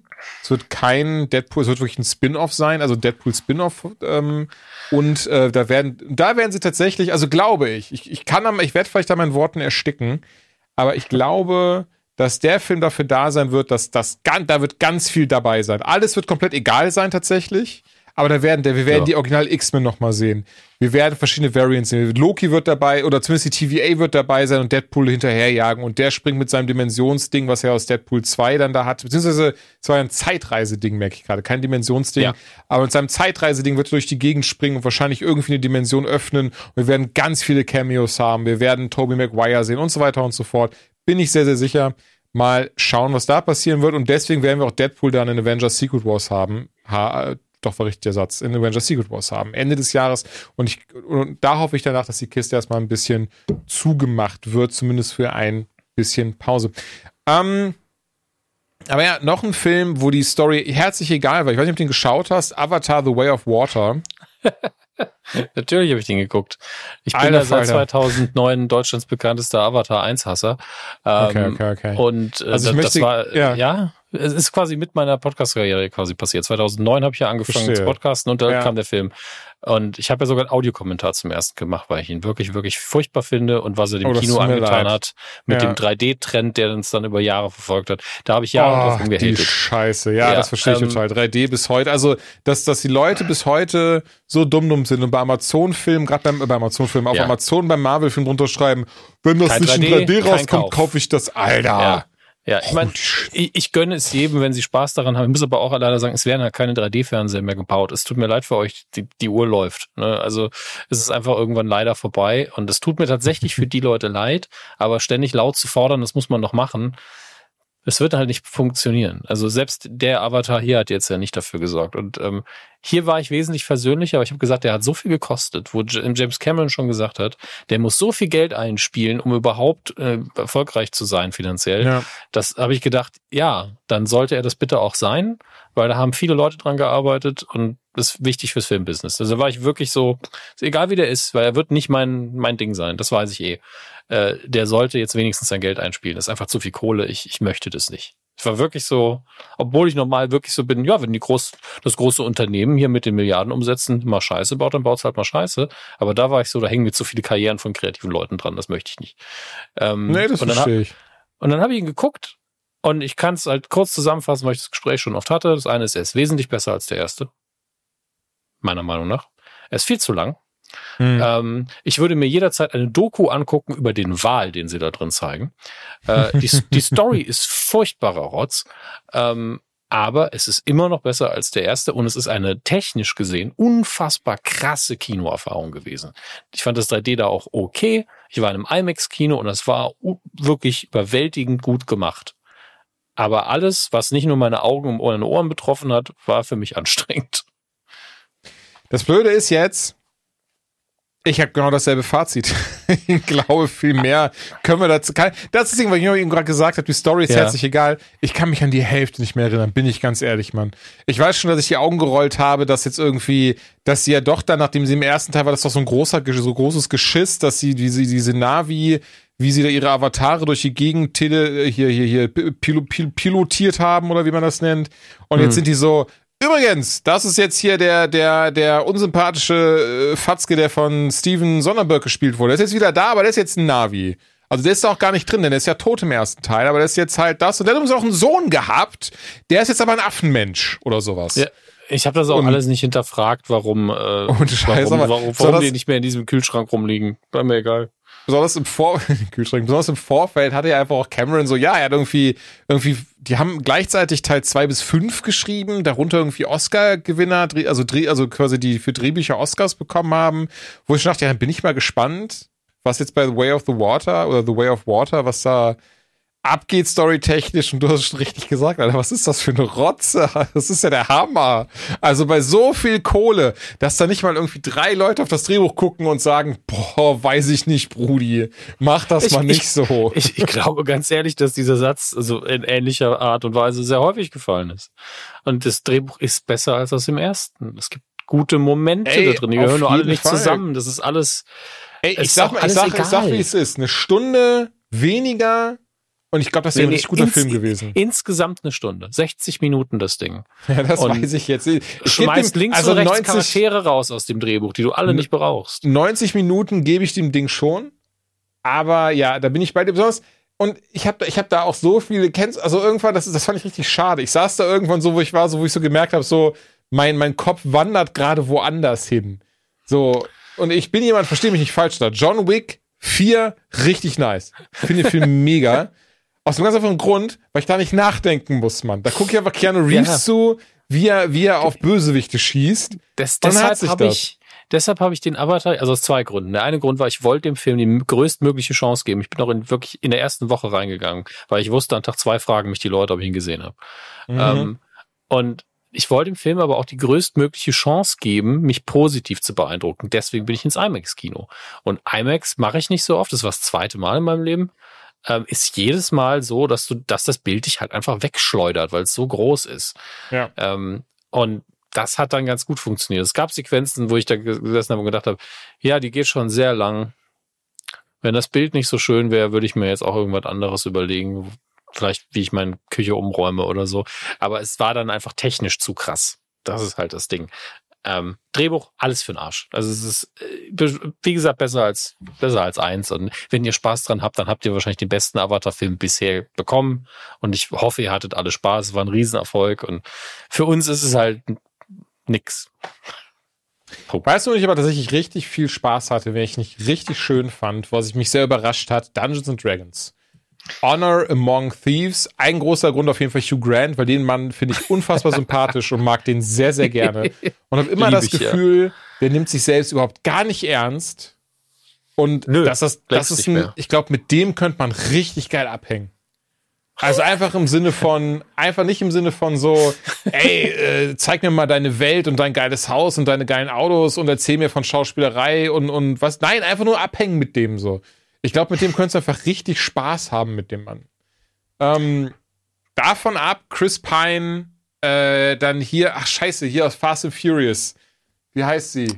Michelle Rodriguez war es nicht, oder? Ja, Michelle Rodriguez, doch, Okay. Michelle Rodriguez. Und ich finde das so funny, Michelle Rodriguez spielt immer Michelle Rodriguez. Was nicht schlimm ist, Ryan Reynolds spielt auch immer Ryan Reynolds, also verstehe mich da bitte nicht falsch. Ja, aber, die, aber die können die Rollen auch. Nee, die können die Rollen auch, aber ich finde das immer, ich finde das, bei ihr fällt das so krass auf, weil die ist so dieses so, ah, äh, wieder so, ein, so eine taffe, brooding Frau. Und das ist, äh, verstehe nicht falsch, geht nicht darum, dass sie eine Frau ist. Wie gesagt, Ryan Reynolds halt so, ah, wieder ein, ein Döspaddel, der die ganze Zeit Witze macht, so. Wo, du, wo ich mittlerweile wirklich das Problem habe, und, und diese, diese, ich hatte, hatte vor ein paar Wochen auf Reddit diese Theorie gelesen, dass das irgendwann äh, Ryan Reynolds dann sagt so, äh, übrigens, er war bisher immer Deadpool in jedem Film und man wird es ihm einfach abkaufen am Ende des Tages, weil auch wenn es Nuancen dabei sind, so, er benimmt sich eigentlich immer wie Wade Wilson so in den Filmen. Ähm, siehe auch zuletzt dann jetzt Free Guy oder aber auch, ach Mann, wie heißt es? Kommen wir nicht drauf. Auch nicht so wichtig. Aber Michelle Rodriguez, ähm, immer super funny, weil das ist so zumindest in dem Film auch wieder direkt gedacht, jetzt, das könnte jetzt einfach Letty aus äh, Fast and Furious sein. Also es würde, würde man sie so nennen, würde das jeder glauben. Und ja, es ist halt Fast and Furious mittlerweile, Zeitreise ist schon auch im neuesten Teil drin. Von daher hätte das alles easy peasy gepasst. Dazu eine ganz kleine Exkursion, ganz, ganz schnelle tatsächlich, nur zum Thema Fast and Furious. Das sind ja so, also da, die Filme sind mein Guilty Pleasure, weil die nehme ich nicht ernst. Und die sind einfach absolut. Oh, bei der ersten Es gibt- Leute, die nehmen den ersten sehr ernst wegen dem Fußball, äh, dem Ich- Autozeug. Fußball. Ich wollte wow. gerade sagen, Alter. Ähm, aber weißt du, was das, was das Beste an der Sache finde? Es gibt mittlerweile dazu ganz riege an YouTube-Videos, die diese Theorie aufgestellt haben, dass Vin Diesel mittlerweile wirklich glaubt, dass er Dominic Toretto ist und dass er der Einzige ist in diesem Film, der das komplett ernst meint und der nicht selbst referenziert ist. Da gibt's auch so ganze so, ich, ich ehrlicherweise, ich habe dazu nicht viel gesehen, aber ein Video, das fand ich sehr, sehr gut, das wirklich so richtig gezeigt hat, so, okay, und in diesem Moment macht hier Schauspieler Ty Dix über sich einen Scherz und dieses und jenes. Nur der Einzige in dieser Szene, der durchweg ernst guckt und irgendeine Scheiße, irgendwas, irgendwas hier Patriotistisches von sich gibt und dann irgendwie so tut, als sei er der krasseste Motherfucker auf der Erde. Dominic Toretto, aka Vin Diesel. Und das fand ich sehr, sehr funny. Und auch so diese, so seine Facebook-Posts. Also ja, das ist, der ist alt, der macht, der macht Facebook und so ein Zeug. Und auch so Geschichten, die man so über ihn kennt, wie immer allen Leuten erzählt wohl, wie wichtig Familie sei und sowas. ähm, finde ich, finde ich mega funny tatsächlich. Also, dass Vin Diesel anscheinend wirklich denkt, er ist Dominic Toretto. Ist zumindest äh, eine, eine, ähm, wie sagt man, ein, eine Verschwörungstheorie von mir aus. Oder zumindest eine, eine Theorie, die durchs Netz Ja. mittlerweile geistert. Ich glaube, er ist so in einer Riege, und damit meine ich gar nicht, wie gut man spielt, sondern äh, was Craziness angeht, wo ich sage, so der, der Wesley Snipes äh, zur Zeit von Blade Trinity kombiniert Mhm. mit, äh, mit Vin Vin Diesel von jetzt und Nicolas Cage irgendwie zu seiner härtesten Zeit. Wenn man die zusammen in einen Film packt, ich, äh, das kannst du, glaube ich, dann durch die Nase konsumieren. Was dabei Fänd ich auch rauskommt. sehr funny, aber ja, wobei ich wieder, ich da haben wir schon auch schon drüber gesprochen, was ich jedes Mal so funny finde, wo ich jedes Mal, wo ich auch jedes Mal so dieses so, kennst du diese Momente, wo du so hast immer so, boah, der wirkt aber sympathisch und cooler Dude oder sowas und dann irgendwann so, aber fünf Minuten Interview mit dem guckst und bist so, holy shit, das ist einfach, der ist einfach crazy, Mann, der ist einfach insane, also clinically insane. Und du wirst schon wissen, von wem ich rede, aber Tom Cruise, Bruder, Ah, Tom jedes Cruise, ja, Mal, okay. jedes Mal, wo ich so jetzt auch letztens wieder so, äh, die haben jetzt gerade so einen Stunt für Rogue Nation gefilmt. Und der fängt wieder so an und der ist irgendwie so mega nett. Und du bist so, boah, ist das ein sympathischer Kerl. Und was der so redet. Das sind so die ersten zwei Minuten oder zweieinhalb Minuten? Und dann die nächsten zweieinhalb Minuten redet er darüber, wie er mit diesem Motorrad von der Klippe erstmal ohne alles springen wollte, Mhm. Um zu gucken, ob er auch so in dem See unten landen kann. Und äh, er verzichtet auf die auf die Versicherung. Und äh, keine Sorge, am Ende rettet ihn eh Klacknu von Rektal 9, äh, hier der Scientology-Dude und so ein Zeug, ähm, wo man immer so und dann, dann hörst du so Geschichten. Ja, ja, genau. Du hast auch so Geschichten von ihm. Dieses so, ja, wenn du ein Interview mit ihm machst, musst du vorher so ein 20-seitiges Ding unterschreiben. Du fragst nicht zu Scientology, du, ne, kein dieses, kein jenes. Aber wenn er dich zu Scientology Ey. fragt, das ist wohl angeblich, also das habe ich auf Reddit gelesen. Das ist natürlich mit einer großen Prise Salz jetzt nehmen. Aber wenn du dann ihn, zu, wenn er dich zu Scientology fragt, dann musst du antworten. Sonst kann er das Interview abbrechen, gehen und du darfst das niemals senden und so. Der, ein der kann das sowieso immer abbrechen. Was ist das für ein Quatsch?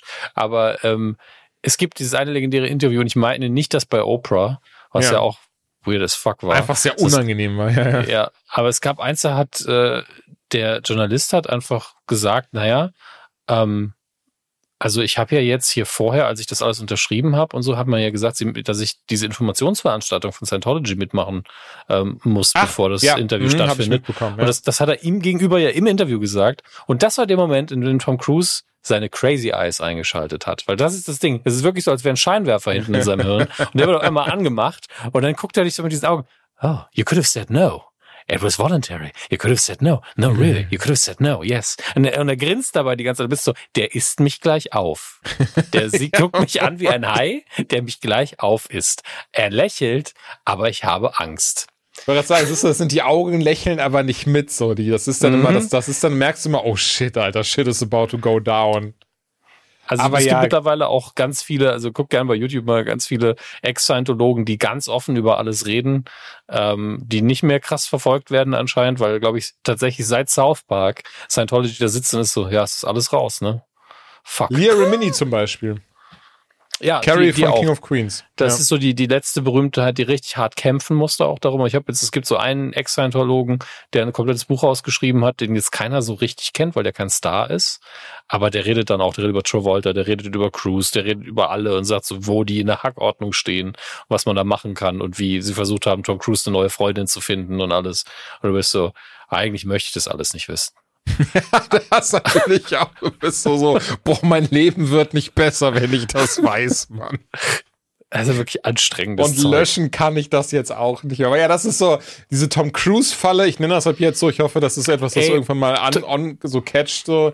Aber die Tom Cruise-Falle, die tappe ich halt immer wieder mal. So das Problem Momente ist von, ja, ja. Tom, Tom Cruise ist oftmals ein richtig guter Darsteller und was er wirklich verfickt gut kann, ist ein Filmstar sein. Richtiger Action-Hollywood-Star alter Schule, die es eigentlich sonst nicht mehr gibt.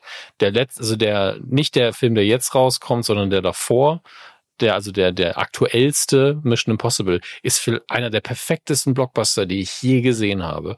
Der produziert die Dinger ja auch immer mit. Der sagt immer, wenn ich einen Film ja, mache, ja, dann muss der geil werden. Und der ist geil. Das ist ein richtig geiler Film. Und die nächsten beiden werden auch mega. Ey, bin ich mir hundertprozentig also, sicher. Aber abseits der Leinwand möchte ich den Mann nicht sehen. Vor Avatar 2 war auch dieser Werbe, also dieser Introduction-Trailer für Mission Impossible, wo er diesen Stunt gemacht hat mit dem Motorrad. Ah, und du bist auch nur so, du bist auch so, ja, der Mann ist einfach verrückt, ne? Also der, genau der, der springt da runter und die filmen alle also, ja, mega. Und du bist so, ja, krass, dass er das gemacht hat. Und so, ja, beim nächsten Mal kann ich dann das machen. Also, warum? Du hast es doch gemacht. Das sind zehn Sekunden im Film. Ihr habt 500 Kameras drauf. Was willst du denn jetzt noch machen? Willst du noch ein Clownskostüm tragen?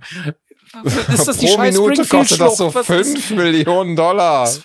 Was los bei ihm? Aber ja, genau, das, das, das, das, das, hast du, das ist halt die Tom Cruise-Fall. Das ist, was ich meine. Du bist so die ersten zwei Minuten bist du so, oh, das ist ein sympathischer Kerl, mit dem kannst nee, du gut Bier nein. trinken. Und dann hast du diesen nee. Moment, wo du bist einfach so, okay, der ist einfach verrückt. so, er ist ja, auf einfach, gar keinen Fall kannst du mit dem guten Bier trinken. Ich finde wirklich immer, am Anfang von Interviews immer. Ich finde die ersten ein, zwei Minuten bist du immer so, boah, wie lieb der ist, der lacht auch die ganze Zeit, der ist sympathisch. Der, der ist Wie gesagt, nahbar. Haie, Haie lachen auch. Also ja, ja, natürlich. Weißt du, und dann, dann nach, nach diesen zwei Minuten kippt das aber so ganz langsam, kippt das ganz schnell und du bist so, holy shit, der ist verrückt. Der hat halt so zwei, drei vorbereitete Sachen, die er kann. Also in Interviews. Und sobald du über diese Linie hinausgehst, wird's düster. Bis dahin ist der Scheiß mhm. unterhaltsam und charming. Es ja. gibt ja, ähm, ja genau. diese eine UK-Talkshow, ähm, Late Night Show, ich vergesse mal, wie sie heißt. Ähm, diesen blonden, blonden Moderator, wo immer ganz Graham viele Gäste Norton? gleich diese. Graham, Graham Norton, genau, der ist es. Ja, da war er ja. zu Gast und er war sau witzig. Er hat sich wirklich charmant verkauft. Aber als er dann, und das ist das Ding, wo ich Angst kriege. Er hat sich dann so umgedreht zu den anderen Promis, die da waren und hat dieses, Lachen, also er war witzig, ne? Die waren alle begeistert. Und er hat dann so mitgelacht, so, ne? Das ist witzig, ne? Das ist witzig, ne? Und du warst so, uh, fuck, das ist gerade schon wieder das Creep-Lächeln. Also man interpretiert natürlich dann auch viel rein, weil man diese mhm. wirklich creepy Momente gesehen hat. Aber jedes Mal denke ich mir so, man kann den Mann nicht länger als 10, 15 Minuten interviewen. Danach ist einfach die normale Zeit vorbei. Die Uhr ist abgelaufen. Ja, das fasst es sehr, sehr gut zusammen. Und ich merke gerade, wir sind so krass abgekommen vom Thema. Ich habe, glaube ich, nur gesagt. Haben wir ein Thema? Seit wann denn das? Dungeons, nein, nein, ich wollte nur trotzdem, weil ich wollte für diesen Film, ich sag, Atlantis übrigens wahrscheinlich Schwachsinn, weil auf Rotten Tomatoes ist ja, glaube ich, fast bei 100 Prozent oder sowas. Aber Dungeons and Dragons, ich glaube, ich fing bei Hugh ja. Grant an, sind dann irgendwann bei Tom Cruise angekommen. Stimmt, auf das Gegenteil Fall, von ihm. Ja, ja, genau. Auf jeden Fall Hugh Grant, toller Kerl. Chris Pine, Michelle Rodriguez auch dabei. Äh, mhm. äh, Justice Smith heißt er, glaube ich. Nicht Jane Smith, Justice Smith. Und ähm, ja, die Person, die Doric spielt, deren, ich glaube, ich kenne die auch gar nicht, die Schauspielerin tatsächlich. Aber sie bilden eben dieses, diese, diese Quintessenz des Films. Die Kann ich kurz eine Frage eigentlich? stellen? Ja. Ja, okay. Dann gehen wir so. Ich habe ja ultra, ich wollte und ultramäßig rein. Ich habe die PV verpasst und jetzt muss ich warten, bis er gestreamt wird, weil ich will ihn auf Englisch ja. gucken. Ja. Ähm, aber ich habe den Trailer gesehen und ich dachte mir so, ah, zum einen endlich mal eine Dungeons and Dragons Verfilmung, die weiß, was sie tut Mhm. Und zum anderen, äh, das ist doch einfach der Guardians-Vibe, zumindest im Trailer. Also, also angefühlt wie Guardians of the Galaxy in Fantasy-Setting. Wohlgemerkt nur der Trailer. Ja, Nee, ist aber tatsächlich gut beschrieben. Also, das war wirklich was am Ende. Manchmal hat man das eben, dass die ähm, Pressevertreter oder auch, boah, heißen, doch, ich glaube schon, oder? Also die Leute, die einen einladen, also die kommen nochmal zu und sagen, wie fandet ihr den? Und dann habe ich halt auch gesagt, also ganz ehrlich, das Ding hätte sich auch nennen können äh, Dungeons and Dragons äh, äh The Avengers oder sowas. Also es hat sich so krass nach Marvel-Film angefühlt, so krass nach der Marvel-Formel, angefangen bei der Action, übergeht zu der, zu der Gruppendynamik. Ne, jeder hat seine mhm. eigene Kraft, jeder hat seine eigene Möglichkeit, was zu machen, bis hin zu, oh, jetzt finden wir noch den einen krassen Dude, der jetzt aber nur mal ein bisschen angeteased wird, so der ist jetzt nicht die ganze Zeit dabei, weil das wäre so ein bisschen unfair ähm, hin zu dem Humor, auch so ein bisschen die Musik. Also ja, das war und das war lustig. Also ich hatte mit, also ich war mit Joanna äh, by the way drin. Wir waren in der Presseverführung vor, vor einem Monat, glaube ich ungefähr. Ähm, sie hatte den, glaube ich, für eins live auch geschaut, wo sie da dann eben mhm. im Radio drüber gequatscht hat und ähm, hatte mich dann mitgenommen. Und ja, dann haben wir nachher auch drüber gesprochen und sie meinte halt auch dieses, ja stimmt, total krasse Avengers-Vibe, beziehungsweise von mir aus auch Guardians of the Galaxy-Vibes, weil genau das hatte es eigentlich. Du hast so diese Gruppe an Leuten, die zwingend zusammenkommen muss, um etwas Bestimmtes zu unternehmen. Also die Prämisse des Films, um jetzt das verreichen. Ich, weil das Ding ist, hier gibt's auch nicht so viel zu verraten, ehrlicherweise. Deswegen will ich das, will ich gar nicht jetzt irgendwie den größten Teil vorwegnehmen. Geht einfach darum, dass diese diese ähm, Quintessenz eben zusammenkommt. Da geht ein Raub komplett schief. Also sie wollen quasi einmal einen ganz dicken Raub machen, um sich damit ein gutes Leben zu verdienen. Dabei treffen wir natürlich aus ganz vielen verschiedenen Viechern, Wesen, Monstern aus Dungeons and Dragons Universum über Mimic Chess bis hin zu, ich weiß gar nicht, wie sie alle heißen, ehrlicherweise, aber verschiedene Fantasy-Figuren eben. Und im Center davon stehen eben die Red Wizards, die ja irgendwie so ganz krasse Ficker, glaube ich, in diesem Universum sind. Einfach, weil sie auch die Toten beschwören können. Geht auf jeden Fall schief, dieser Raub. Und zwei der Hauptcharaktere, einfach der von Chris Pine und von Michelle Rodriguez, die landen im Gefängnis, sind da jetzt auch zwei Jahre, kommen danach wieder raus und versuchen jetzt rauszufinden, wo die anderen Leute eigentlich hin sind, um eine ganz bestimmte Sache richtig zu machen, denn sie haben rausgefunden, dass einer von ihnen, und ich verrate jetzt nicht wer, sie nämlich verraten und deswegen erst dieser Raub schiefgegangen ist. Und ja. mh, darauf baut der Film eigentlich auf und von da suchen sie halt die Gruppe wieder zusammen, gucken, wo sind sie jetzt eigentlich alle. Nur hast halt eben deinen Zauberer. Dann hast du den, Chris Pine spielt den Baden, der natürlich noch ein bisschen mehr kann als nur Gitarre klimpern. Michelle Rodriguez ist die Kriegerin, Doric ist die Gestaltwandlerin und dann, wie gesagt, hast du später noch einen Paladin dabei. Das ist aber eher so Cameo-mäßig. Der ist aber richtig krass auch unterwegs, was Kräfte angeht. Denn er hat dann mhm. sein Schwert, was auch so in Flammen aufgehen kann und solche Sachen. Und er kann auch Zaubersprüche äh, aufsagen. Und ähm, ja, das Ding ist, das Schöne an dem Film war einfach, storytechnisch hat er, ich behaupte jetzt mal ganz frech, nicht viel zu bieten, abseits von Standardformeln, aber er macht einfach super viel Spaß. Der ist gute Laune, der ist bunt, der hat dieses sehr klassische Marvel-Ding von die Gags übertrumpfen nicht den Film, dass sie zu viel sind, dass da Klamauk drin ist und du irgendwo nur denkst so, ja, okay, wir haben es jetzt gerafft, aber gerade ist das eine dramatische Szene, deswegen vielleicht muss man jetzt nicht irgendwie in irgendeiner Art und Weise da, da wieder was, was Lustiges draus machen. Und das macht er wirklich sehr, sehr gut. Und daher, ich war überrascht, ehrlicherweise. Ich habe es gerade nochmal geschaut. Der hat bei beiden auf Rotten Tomatoes Kritiker wie auch Zuschauerseite über 90 Prozent. Das habe ich nicht erwartet.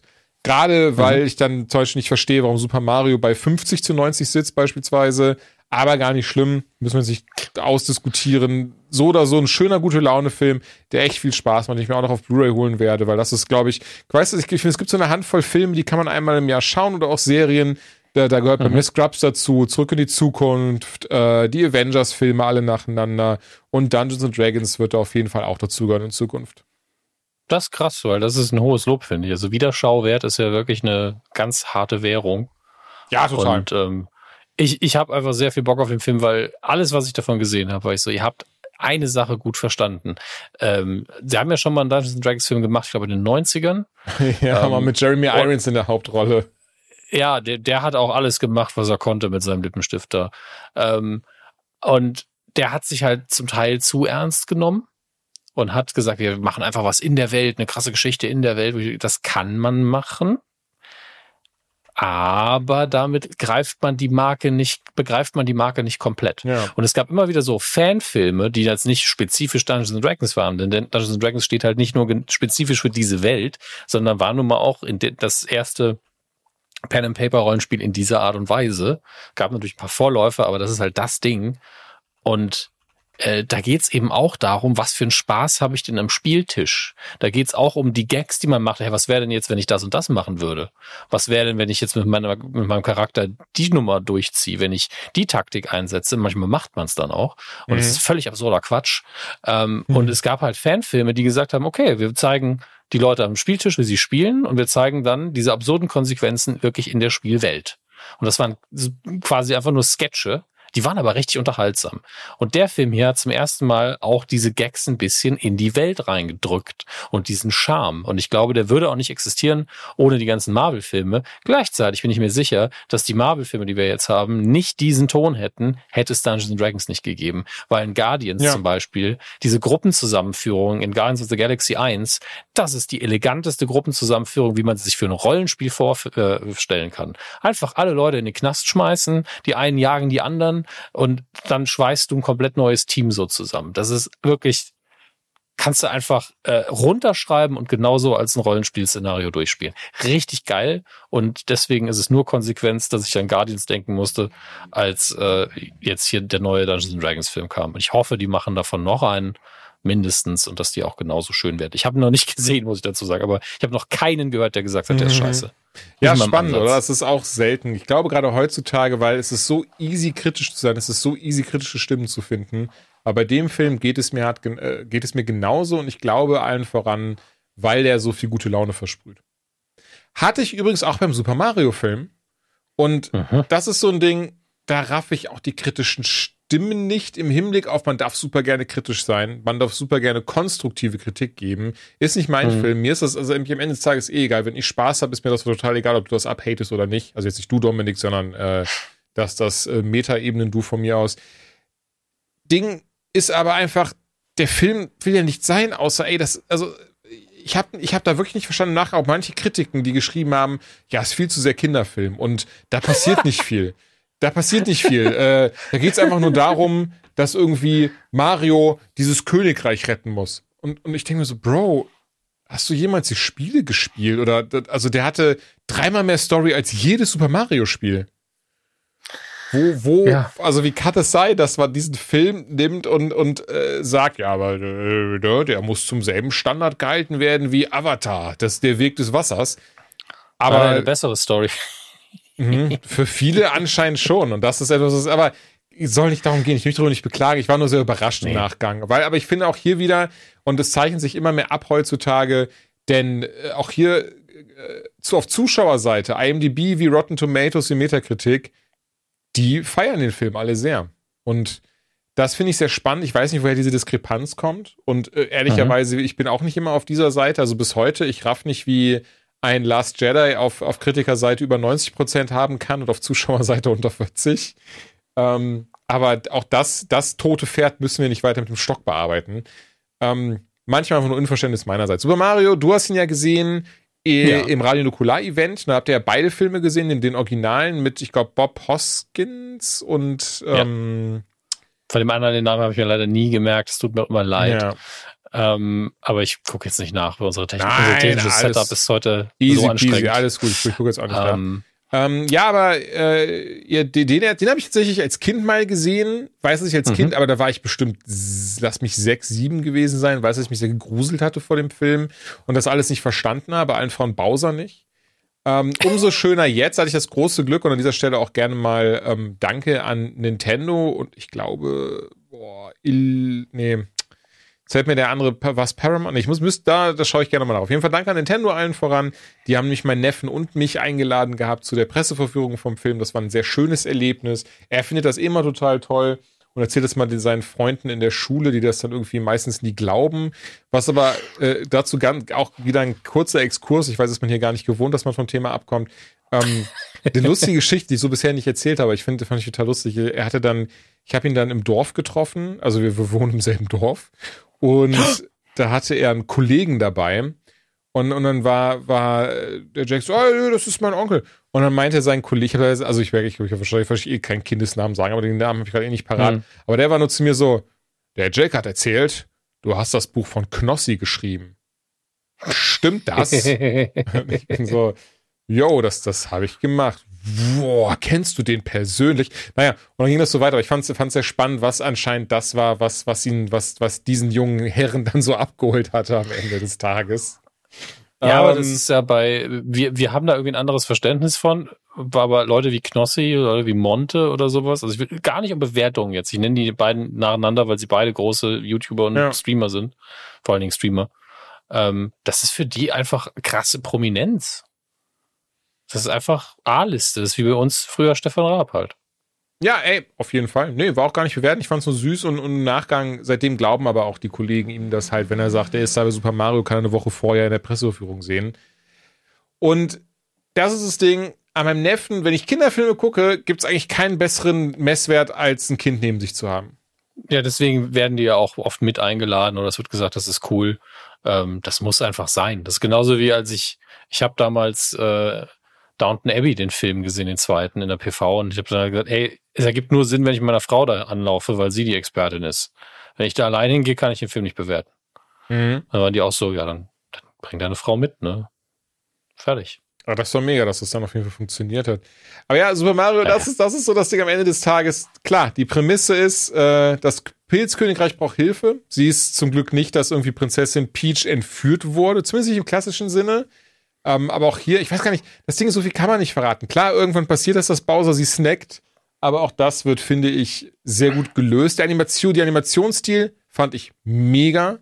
Das, also ich der behaupte, war wirklich on point. Ich ja, bin ne? immer noch der Meinung, das sieht aus, also willst eigentlich einen Controller anschließen, sofort. Ja, auf jeden so, ich Fall. Ich möchte in der Grafik spielen, komm. Definitiv eines der besten qualitativ, aber auch grafisch behaupte ich mit einer der besten Animationen der letzten Jahre.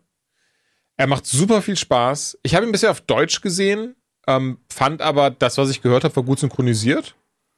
Also ich auf Englisch kenne ich jetzt leider nicht. Zu 99 Prozent ist das eine ganz tolle Synchro. Also die strengen sich richtig an, weil Bowser wird ja auch gesprochen und gesungen von Jack Black. Ja. Und wenn du den, äh, den Peaches-Song im Deutschen hörst, du musst nur einmal irgendwas von Jack Black gehört haben. Du bist so, ja, das ist das ist im Original eindeutig Jack Black. Das ist mhm. ja also ja, ihm auf den Leib Ach, war geschrieben. Der, ihn auf Englisch geschaut bei der Doppelverführung? Nee, nee, ich habe, äh, aber du musst, du musst wirklich, du musst Jack Black nur kennen und ihn einmal singen haben hören. Du guckst ihn auf Deutsch und bist so, ja, das muss im Original Jack Black sein. Ach so, ja, tatsächlich. Das, das habe ich auch zu meinem Neffen dann gesagt, der aber irgendwie so ein bisschen die Schulter gezuckt hat. Aber ja, ja nee, war, war, ich, Black, ne? war ich halt genauso. Ich war auch dieses so, boah, das ist ja klar. Also natürlich hat das im Englischen Jack Black in die Hand gedrückt bekommen. Ich muss ehrlicherweise Beaches, sagen. Beaches, Beaches. Mh, und ich will, will, also ich will ja, will ja nicht fies sein oder überkritisch, weil das Ding ist auch, ich bin kein Synchronsprecher. Ich habe keine Ahnung, was, was da reinkommt. Aber tatsächlich, ich hatte das Gefühl, und das ist deswegen so rausschauen, weil ich fand Mario war super synchronisiert, der deutsche Bowser war mega. Aber die deutsche Prinzessin Peach, konnte ich mich leider nicht anfreunden mit der Synchronstimme.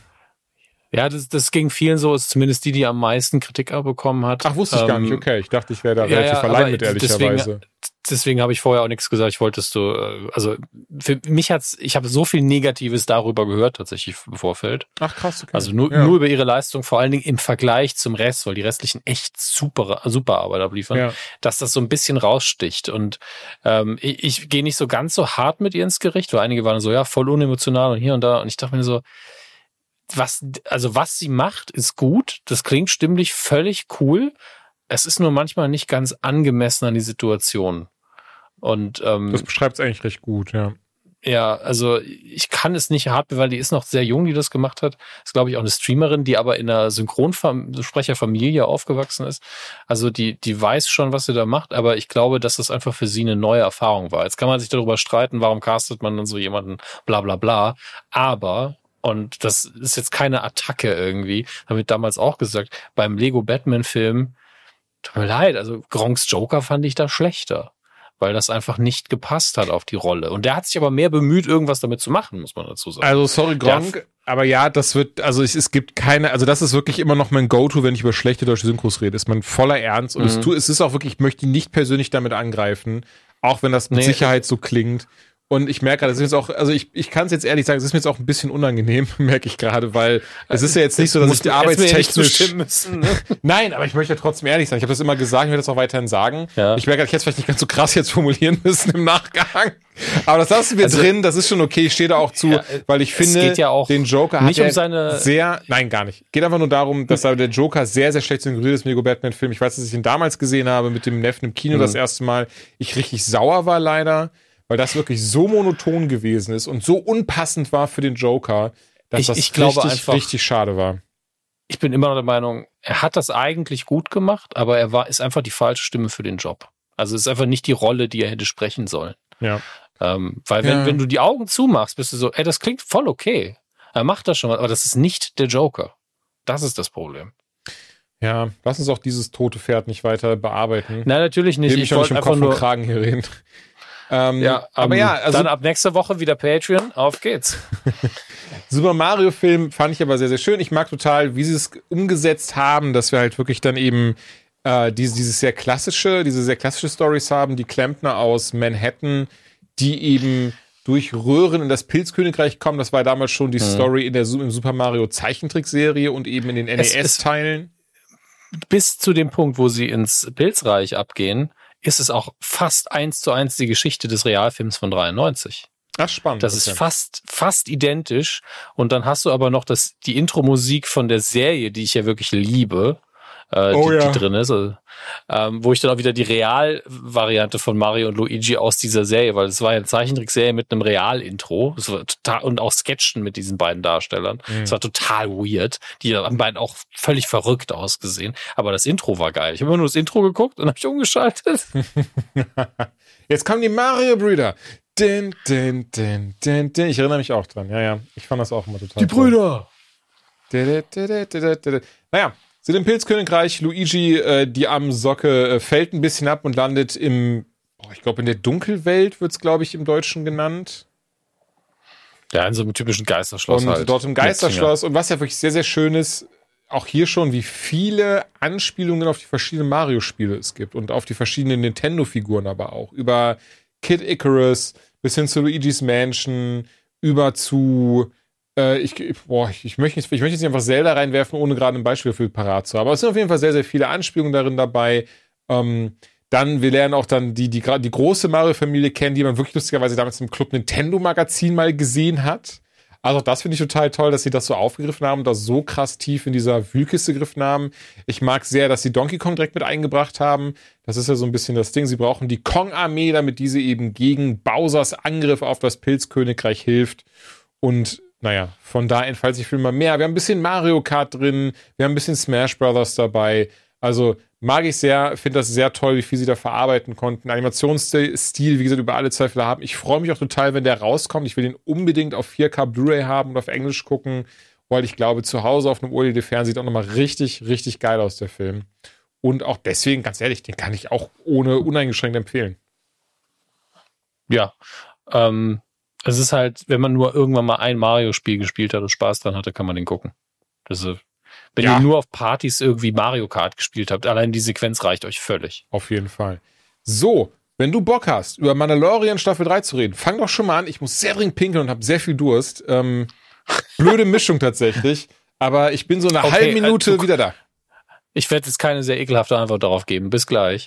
Ähm, zu Mando Staffel 3 haben wir tatsächlich, das sage ich jetzt, weil es da ausführlich besprochen worden ist, eine komplette Folge Radio Nukular gemacht mit Max und mir, ohne Herrn Görnt, weil der an Star Wars nicht so viel hat. Ähm, ist sehr meinungslastig äh, und ging auch sehr viel auf negative Dinge noch ein, die man gar nicht so groß thematisieren muss. Also negative Kritiken über die Sendung, die wir nicht geteilt haben zum großen, äh, zum großen Anteil. Äh, aber ich muss sagen, dass ich Mendo Staffel 3 im ersten Angucken äh, mich, mich nicht kalt gelassen hat, sondern dass ich da sehr viel äh, mich gefragt habe, ah, und jetzt? Ach so, hm. Also es waren sehr viele Einzelfolgen, die nicht ganz groß serialized waren, aber sich auch nicht so episodisch angefühlt haben, wie zum Beispiel in Staffel 2, die ja immer, in meinen Augen immer noch die beste ist. Ähm, es gab da einfach äh, Folgen, wo ich gedacht habe, naja, für eine Einzelepisode wie ein Abenteuer des Mandalorian mit Grogu war das jetzt irgendwie ein bisschen wenig und es gab Folgen, die ja komplett für sich gestanden haben, aber das Universum, das Mandoverse sozusagen, äh, einfach nur vorangebracht haben. So die Pershing-Folge, die komplett auf Coruscant spielt, ähm, die äh, finde ich super toll ist, aber natürlich komplett vom äh, von den beiden Hauptcharakteren weggeht, nur um das Universum voranzutreiben und die Geschichte zwischen ähm, naja, wie, wie sich die, die Rebellen eben weiterentwickeln, die jetzt eben die neue Republik sind und mit viel Bürokratie und Anforderungen klarkommen müssen und wie sie denn umgehen mit äh, den, ja, mit den Space Nazis im Endeffekt, mit den ehemaligen Mitgliedern des Imperiums, die ja immer noch da sind. Ähm, deswegen Worldbuilding war hier eine ganz große Sache in der Staffel und ähm, die Schwerpunkte sind da einfach unterschiedlich. Ist Julian mittlerweile wieder da? Ja, ich wollte dich nur ausreden lassen. Ich bin da. Okay. Ich, ich hätte einfach so lange weitergemacht, bis du mich unterbrochen hast. Ach das so. ist halt das Ding. Aber dann hast du ja ein bisschen was gehört. Wie, wie stehst du denn dazu? Hm. Ehrlicherweise, ich habe äh, im Wesentlichen gehört, dass der Fokus ein bisschen jetzt anders war. Ja. Ich gehe davon also aus, meinte du meintest wahrscheinlich Bo-Katan Kreese dann. Ich habe die noch nicht mal erwähnt bisher, sondern mir ah, ging es okay. erstmal darum, dass hier sehr viel Folgen gab, die Worldbuilding betrieben haben. Ja. Äh, bewusster, als es vorher passiert ist. Ähm, und äh, ja, natürlich ist Bo-Katan eine wichtige Figur. Da geht's dann aber mehr um das Worldbuilding in Sachen diese beiden Stämme der Mandalorianer, die zu, zueinander finden müssen. Ähm, aber eben auch die Folge ähm, mit Dr. Pershing auf, auf Coruscant, wo es einfach nur darum geht, was macht eigentlich gerade die neue Republik? Wie, wie geht man mit diesen Figuren aus dem alten Imperium um? Ähm, und was ist eigentlich mit dem großen bösen, böse, böse, Bösewicht, der damals sich aus dem TIE Fighter geschnitten hat mit dem Darksaber? Was ist denn mit ihm los? Ähm, und ich fand die Staffel irgendwie sehr kurz, weil sie an so vielen Baustellen rumgewerkelt hat. Ja, geht mir genauso. Ich hatte auch so im Nachgang jetzt das Gefühl, dass sie zu wenig Fokus auf die eigentliche Geschichte hatte, also auf die eigentlichen Protagonisten, in dem Fall eben Din Djarin und Grogu. Mochte wiederum aber, dass sie teilweise sehr viel Fokus auf Bo-Katan Kreese hatte. Ich mochte sie auch tatsächlich schon, äh, tatsächlich, als wäre das irgendwie, ich glaube, vielen Leuten geht das ähnlich. Ich mochte sie schon sehr in der Clone Wars Serie und auch in, Moment, nee, Rebels war sie, glaube ich, gar nicht dabei, das verwechsel ich. Entschuldigung, auf jeden Fall in der Clone Wars Serie. Ähm, ehrlicherweise, aber das hatte ich auch schon mal gesagt, ich habe Clone Wars nie vollständig geschaut, sondern ich habe immer nur, oder wenn ich auch einen Rewatch mache, immer nur diese empfohlenen Folgen, die halt wirklich für den Kanon wichtig sind. Die gucke ich immer. Das sind pro Staffel so zwei, drei, vier Folgen. Mhm. Da mochte ich sie mal sehr, besonders auch in den finalen Clone Wars Folgen, in der finalen Staffel, die letzten vier Folgen. Das ist übrigens die, die ich jedem empfehle. Also wenn man sagt, ich habe gar keinen Bock auf die Animationsstil und das ganze Ding zu gucken, guckt zumindest die letzten vier Folgen der siebten Staffel. Denn die spielen parallel zur Episode drei und ehrlicherweise stehen im Film nichts nach. Deswegen da nochmal an dieser Stelle die ganz krasse Empfehlung.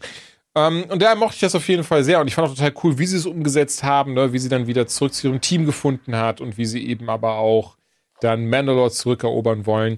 Ich hatte irgendwie ein, ein etwas, was, was ich schade fand. Ich hatte nie das Gefühl, dass das hier als im Gegensatz zu Staffel 1 und 2 ist, für mich gab nicht, für mich gibt es nicht diesen einen epischen Moment in Anführungszeichen. Ähm, Potenzial dafür war da. Dafür waren dann aber auch Momente, die, die mich irgendwie irritiert haben, wie sie umgesetzt worden sind. Also angefangen bei, ach man, war das Folge 4, wo sie, wo sie den Jungen aus dem Nest äh, retten wollen? Oder war das sogar Folge 3 erst? Ich glaube, das war Folge 3. Also in der ersten war das nicht. Es gibt ja eh schon, ja. das ist so meine Verwirrung auch. Die erste Folge beginnt ja damit, dass man die Mandalorianer, die zu der ähm, Wache Nightwatch, bin mir nicht mehr sicher, äh, mhm. Children of the Watch Children gehören. Of the Watch, ja ähm, bei dieser Höhle trainieren und in dem Wasser so ein bisschen rumbahnen und dann kommt immer dieser riesige Drache und dann taucht unser Mando eben auf. Ja. Und in der Folge, glaube drei, ist es dann, wo sie wieder an diesem Wasser sind und dumm rumtrainieren und dann wird ein Kind von, von diesem Flugsaurier entführt mit so, könnt ihr euch vielleicht mal eine sicherere Gegend begeben? Das ist doch unverantwortlich. Ja, genau, das ist eben halt- einfach. Es ist halt Mando und Star Wars und man darf diese Kritik eigentlich nicht anbringen, aber immer schon so, wieso macht ihr das denn da? Warum seid ihr überhaupt auf dem Planeten? Aber gleichzeitig war, ist vielleicht die Logik, ja, hier können wir super trainieren, hier gibt's ganz viele gefährliche Dinge. Ich weiß es nicht. Also ich meine, ich verstehe die Erklärung, die verstehe ich schon im Sinne von die Mandalorianer oder die die doch Mandalorianer, die müssen halt irgendwo hin, wo das wo das Imperium nicht hinkommt, wo auch andere Leute sie nicht finden und wo sie abgeschottet sind von der Außenwelt. Das ist alles easy peasy. Aber insgesamt und äh, ehrlicherweise, ich habe es ja im Nachgang auch erfahren, warum das so ist. Also beispielsweise im Finale, und ich versuche jetzt nicht so viele Staffeln rauszuhauen, aber ich gehe jetzt mal davon aus, wenn ihr das hört, habt ihr hoffentlich die Staffel geschaut. Ist jetzt auch schon wieder fast einen Monat alt, dass es, dass die letzte Folge lief, ne, die vierte, na gut, drei Wochen sehe ich gerade. Vor drei Wochen lief die, also heute vor drei Wochen tatsächlich. Aber auch das ist ja eben einfach. Wow, neue Folge Ted Lasso gibt's heute. Ähm, aber auch das ist ja eben einfach etwas, was, äh, also, wo ihr dann hoffentlich bis hierhin aktuell seid. Ähm, eine Sache, die ich nämlich sehr schade fand, die, die bisher auch nicht, also bisher dann ne, in jeder Folge und in jedem Finale hatten wir, auch wenn es nicht viele waren bisher, hatten wir aber immer, dass äh, wir den Mandal also dass wir Din Djarin gesehen haben. Und die Regeln sind ja, wenn du mit deiner Family zusammen bist, auf deinem Stück Land quasi, kannst deinen Helm auch abnehmen oder können alle ihre Helme abnehmen, das passt schon. Ähm, umso schaderer fand ich, dass es hier keinmal passiert ist. Also, dass Mando sein Helm nicht einmal abgenommen hat. Habe auch im Nachgang erfahren, dass tatsächlich, oder im Nachgang jetzt gelesen, dass Staffel 3 und äh, The Last of Us Staffel 1, die wurden parallel gedreht. Und da war eben für Pedro Pascal das ganz große Problem. Äh, einerseits in Last of Us sieht man ihn ja. Er ist aber da trotzdem auch nicht in jeder Folge durchweg dabei. In Mandalorian eben nicht. Deswegen tatsächlich hier die meiste Zeit. Und das ist natürlich die Frage, inwieweit man da irgendwie ma- man sagt, das ist dann ein bisschen schade oder ob das egal ist. Ich weiß nicht, was du dazu sagst, aber die meiste Zeit tatsächlich ähm, Brandon Wayne und Latif Crowder heißen die seine Stunt-Doubles äh, in Mandalorian, in der Mandalorian-Serie eben und tatsächlich ähm, in der Staffel 3 sind diejenigen, die beiden teilen sich das die meiste Zeit unter äh, in der Rüstung drin. Also er hat das im Nachgang, also Perry Pascal hat das im Nachgang synchronisiert im Studio, die Stimme. Also ich finde nicht, dass die Staffel darunter krass leidet. Man bildet sich bestimmt ein, dass jetzt rein von Bewegung her, dass man den Unterschied sehen kann. Das Ja. ist auch denkbar, aber ich glaube, dass das mit einem guten ähm, ja, Regisseur und anderen Leuten am Set, die dann sagen können, ey, Petro würde den Kopf anders neigen. Ja, also dass man das halt relativ gut auch machen kann. Ja. Äh, es ist natürlich immer ein bisschen was anderes, wenn er selber im Anzug steckt, was er ja auch in Staffel 1 und 2 nicht immer hat. Ähm, dann kann er natürlich mehr performen, kann man mehr probieren, wird die Leistung insgesamt besser sein. Ich vermisse jetzt nicht, dass ich sein Gesicht nicht gesehen habe. Ich weiß, wie Pedro Pascal aussieht. Ähm, da brauche ich jetzt nicht einen Moment, wo er seinen Helm abnimmt. Der Moment soll auch ein Moment sein, wo es sich lohnt, das zu zeigen und wo man das auch entsprechend inszenieren kann. Das ist mir egal. Ähm, Mhm. solange er nicht jetzt am, am Set von äh, Last of Us auf einmal das Handy in die Hand nimmt und dann sagt, äh, äh, I can bring you in warm, I can bring you in cold. Äh, danke, tschüss. Solange das nicht passiert, ist es Ja. mir egal. Nee, ich verstehe, was du meinst. Ich muss ehrlicherweise sagen, ich fand das jetzt auch nicht so schlimm oder so wichtig. Auf der anderen Seite, aber es ist ja schon schade zu, zu wissen, zu sehen, ähm, ja, der ist ja schon dann so ein bisschen austauschbar am Ende des Tages, ne, solange er den Helm zumindest nicht anhat. Aber lass uns da jetzt gar nicht so ja, tief drüber. aber das ja. ist jetzt auch nichts Überraschendes. Ne? Nee, gut, das stimmt natürlich auch. Aber insgesamt muss ich sagen, so im Nachgang, die Szene, äh, die, die, die Staffel hatte coole Szenen. Ich fand total toll, dass Jack Black dabei war, dass der Christopher Lloyd dabei hat. Wie schön war das denn bitte, dass das, dass Doc Brown Teil des, des so der Außenliebe. Ja, genau, die, aber das ist, da muss ich sagen, die Folge fand ich im Nachgang echt toll und fand jetzt auch immer noch nicht, finde sie immer noch nicht scheiße. Dann aber mit der einen oder anderen Person geredet und dachte dann auch dann irgendwann, ja gut, das macht schon alles Sinn, die Kritik dahinter, die, die, die für die Folge angebracht wird, was irgendwie sehr schade ist eigentlich. Und auch im Finale, ich hatte zu keinem Zeitpunkt dieses Gefühl von, klar, also ganz ehrlich, das, ich weiß nicht, ob sie mich selbst ein Ei gelegt haben oder aber die, ne, die Erwartung nach dem Finale von Staffel 2 war natürlich hoch. Da steht auf einmal Luke Skywalker im Raum und, und rettet alle. Das wird nicht nochmal passieren. Das habe ich auch nicht gedacht. Ich habe nicht gedacht, irgendwie, jetzt kommt nochmal Luke Skywalker oder eine Ahsoka kommt in die Ecke. Gar nicht.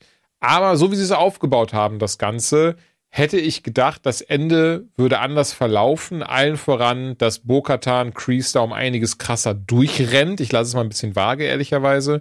Und ja, wie gesagt, mir fehlt durch die Bank weg. Ich habe keinen Moment im Kopf, wo ich sage, boah, das war richtig episch. Das war richtig krass. Ey, klar, der, das hatte coole, schöne Szenen. Versteh mich nicht falsch. Es ist trotzdem eine geile Serie. Und ich liebe die sehr. Und ich freue mich total auf die Staffel 4. Aber irgendwie so vom Gefühl her war das so die Staffel, die so am, ja, so, das waren halt tolle Folgen, aber das war auch schon cool. Also passt schon so. Für mich ist es eine ganz krasse Zwischenstaffel, ähm, wieder im Hinsicht auf Worldbuilding, weil es eigentlich auch die Ausgangsbasis für Grogu und, und Mando dann einfach nochmal bildet. So, so, hier wohnen wir jetzt, die machen da drüben ihr Ding auf Mandalore, wir machen das. Ähm, der Bösewicht ist wieder da. Äh, wir arbeiten jetzt für die Neue Republik ab und zu. Und damit ist wieder dieser Basis gesetzt für, wir machen einfach mal ein Abenteuer. Wir machen einfach mal eine Folge, wir ja. fliegen dahin, wir ähm, jagen das Bounty fertig ab. Und das war, glaube ich, wichtig, das wieder zu haben. Ähm, das war nämlich vorher ein bisschen komplexer alles, so nach Staffel 2. Mhm. Ähm, ich bin auch ein bisschen, nicht enttäuscht ist wirklich das falsche Wort, ne? Weil ich auch, ich gehe auch in eine, ich gehe in eine Mendo-Staffel mit sehr wenig Erwartung rein. Nicht, weil ich die Sendung nicht mag, sondern weil ich mich von der einfach komplett überraschen lassen kann. Bin so, ja, mach mal. Ja. Zeig mal, was ja. du heute da, da hast. Und ähm, ich bin immer so ein bisschen skeptisch gewesen, was die Dark Trooper anging. Das war aber in Staffel 2, glaube ich, auch gut gelöst.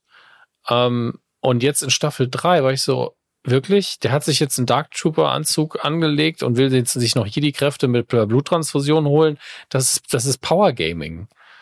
Ähm, das ist mir einfach zu viel. Mhm. So äh, einfach alles zusammenbauen, was das Stärkste ist im Universum. Das ist halt so. Es muss nichts Schlechtes sein, der Vergleich, ne? Aber das ist halt so ein Kind, was einfach sagt, was wäre, wenn? Wer ist der stärkste Held? Was kann man denn noch alles machen? Und so, ja, finde ich ein bisschen lahm, dass sie das überhaupt machen. Ja. Und dann muss ich sagen, das ist jetzt Fanwunsch immer noch, wenn man die Dark Trooper holt, dann holt man auch Kal Katan. Tut mir leid. So, oh, ich finde das so, nein, nein, bin ich, also ich bin da hundertprozentig bei dir, weil genau das, was ich zu meiner Frau gesagt habe. Ich habe gesagt, weißt du, was der krasseste, was der krasseste. Weißt du, was ich meiner Frau dann gesagt habe? Das muss passieren. Das muss, nicht auch so, weißt du, was der krasseste Baller-Move wäre, wenn jetzt gleich irgendwo in irgendeiner Art und Weise er wirklich auftaucht oder er zumindest erwähnt wird von eben dann äh, Moff Gideon oder sowas und es würde, hätte so gut gepasst es hätte so gut reingepasst. Auf der anderen Seite, mhm. ganz ehrlich, weißt du auch, wer richtig gut gepasst hätte. Ich habe jetzt Jedi Survivor durchgespielt. Da wird es übrigens äh, die Review in der nächsten Folge unlocked ge zu geben. Und ähm, von daher werde ich jetzt hier nicht krass auf das Spiel eingehen. Aber ja. Hauptcharakter in dem Spiel ist Carl Kestis. Und mhm. das, das Spiel ist Canon, ja, oder Canon Canon. Und ähm, von Disney abgesegnet, von, von Lucasfilm Games ist das gemacht und dieses und jenes. Und Dominic Monaghan ist ja Cal Kestis eben und das habe ich, und, und das Ding ist, da gibt es so viele Verweise in diesem Spiel, wo ich mich frage, hm. warum packen die all diese Verweise rein, wenn ihr ultimativ ins Nichts laufen, sprich, er in keinster Weise in, in Serien oder Film erwähnt wird? Ja.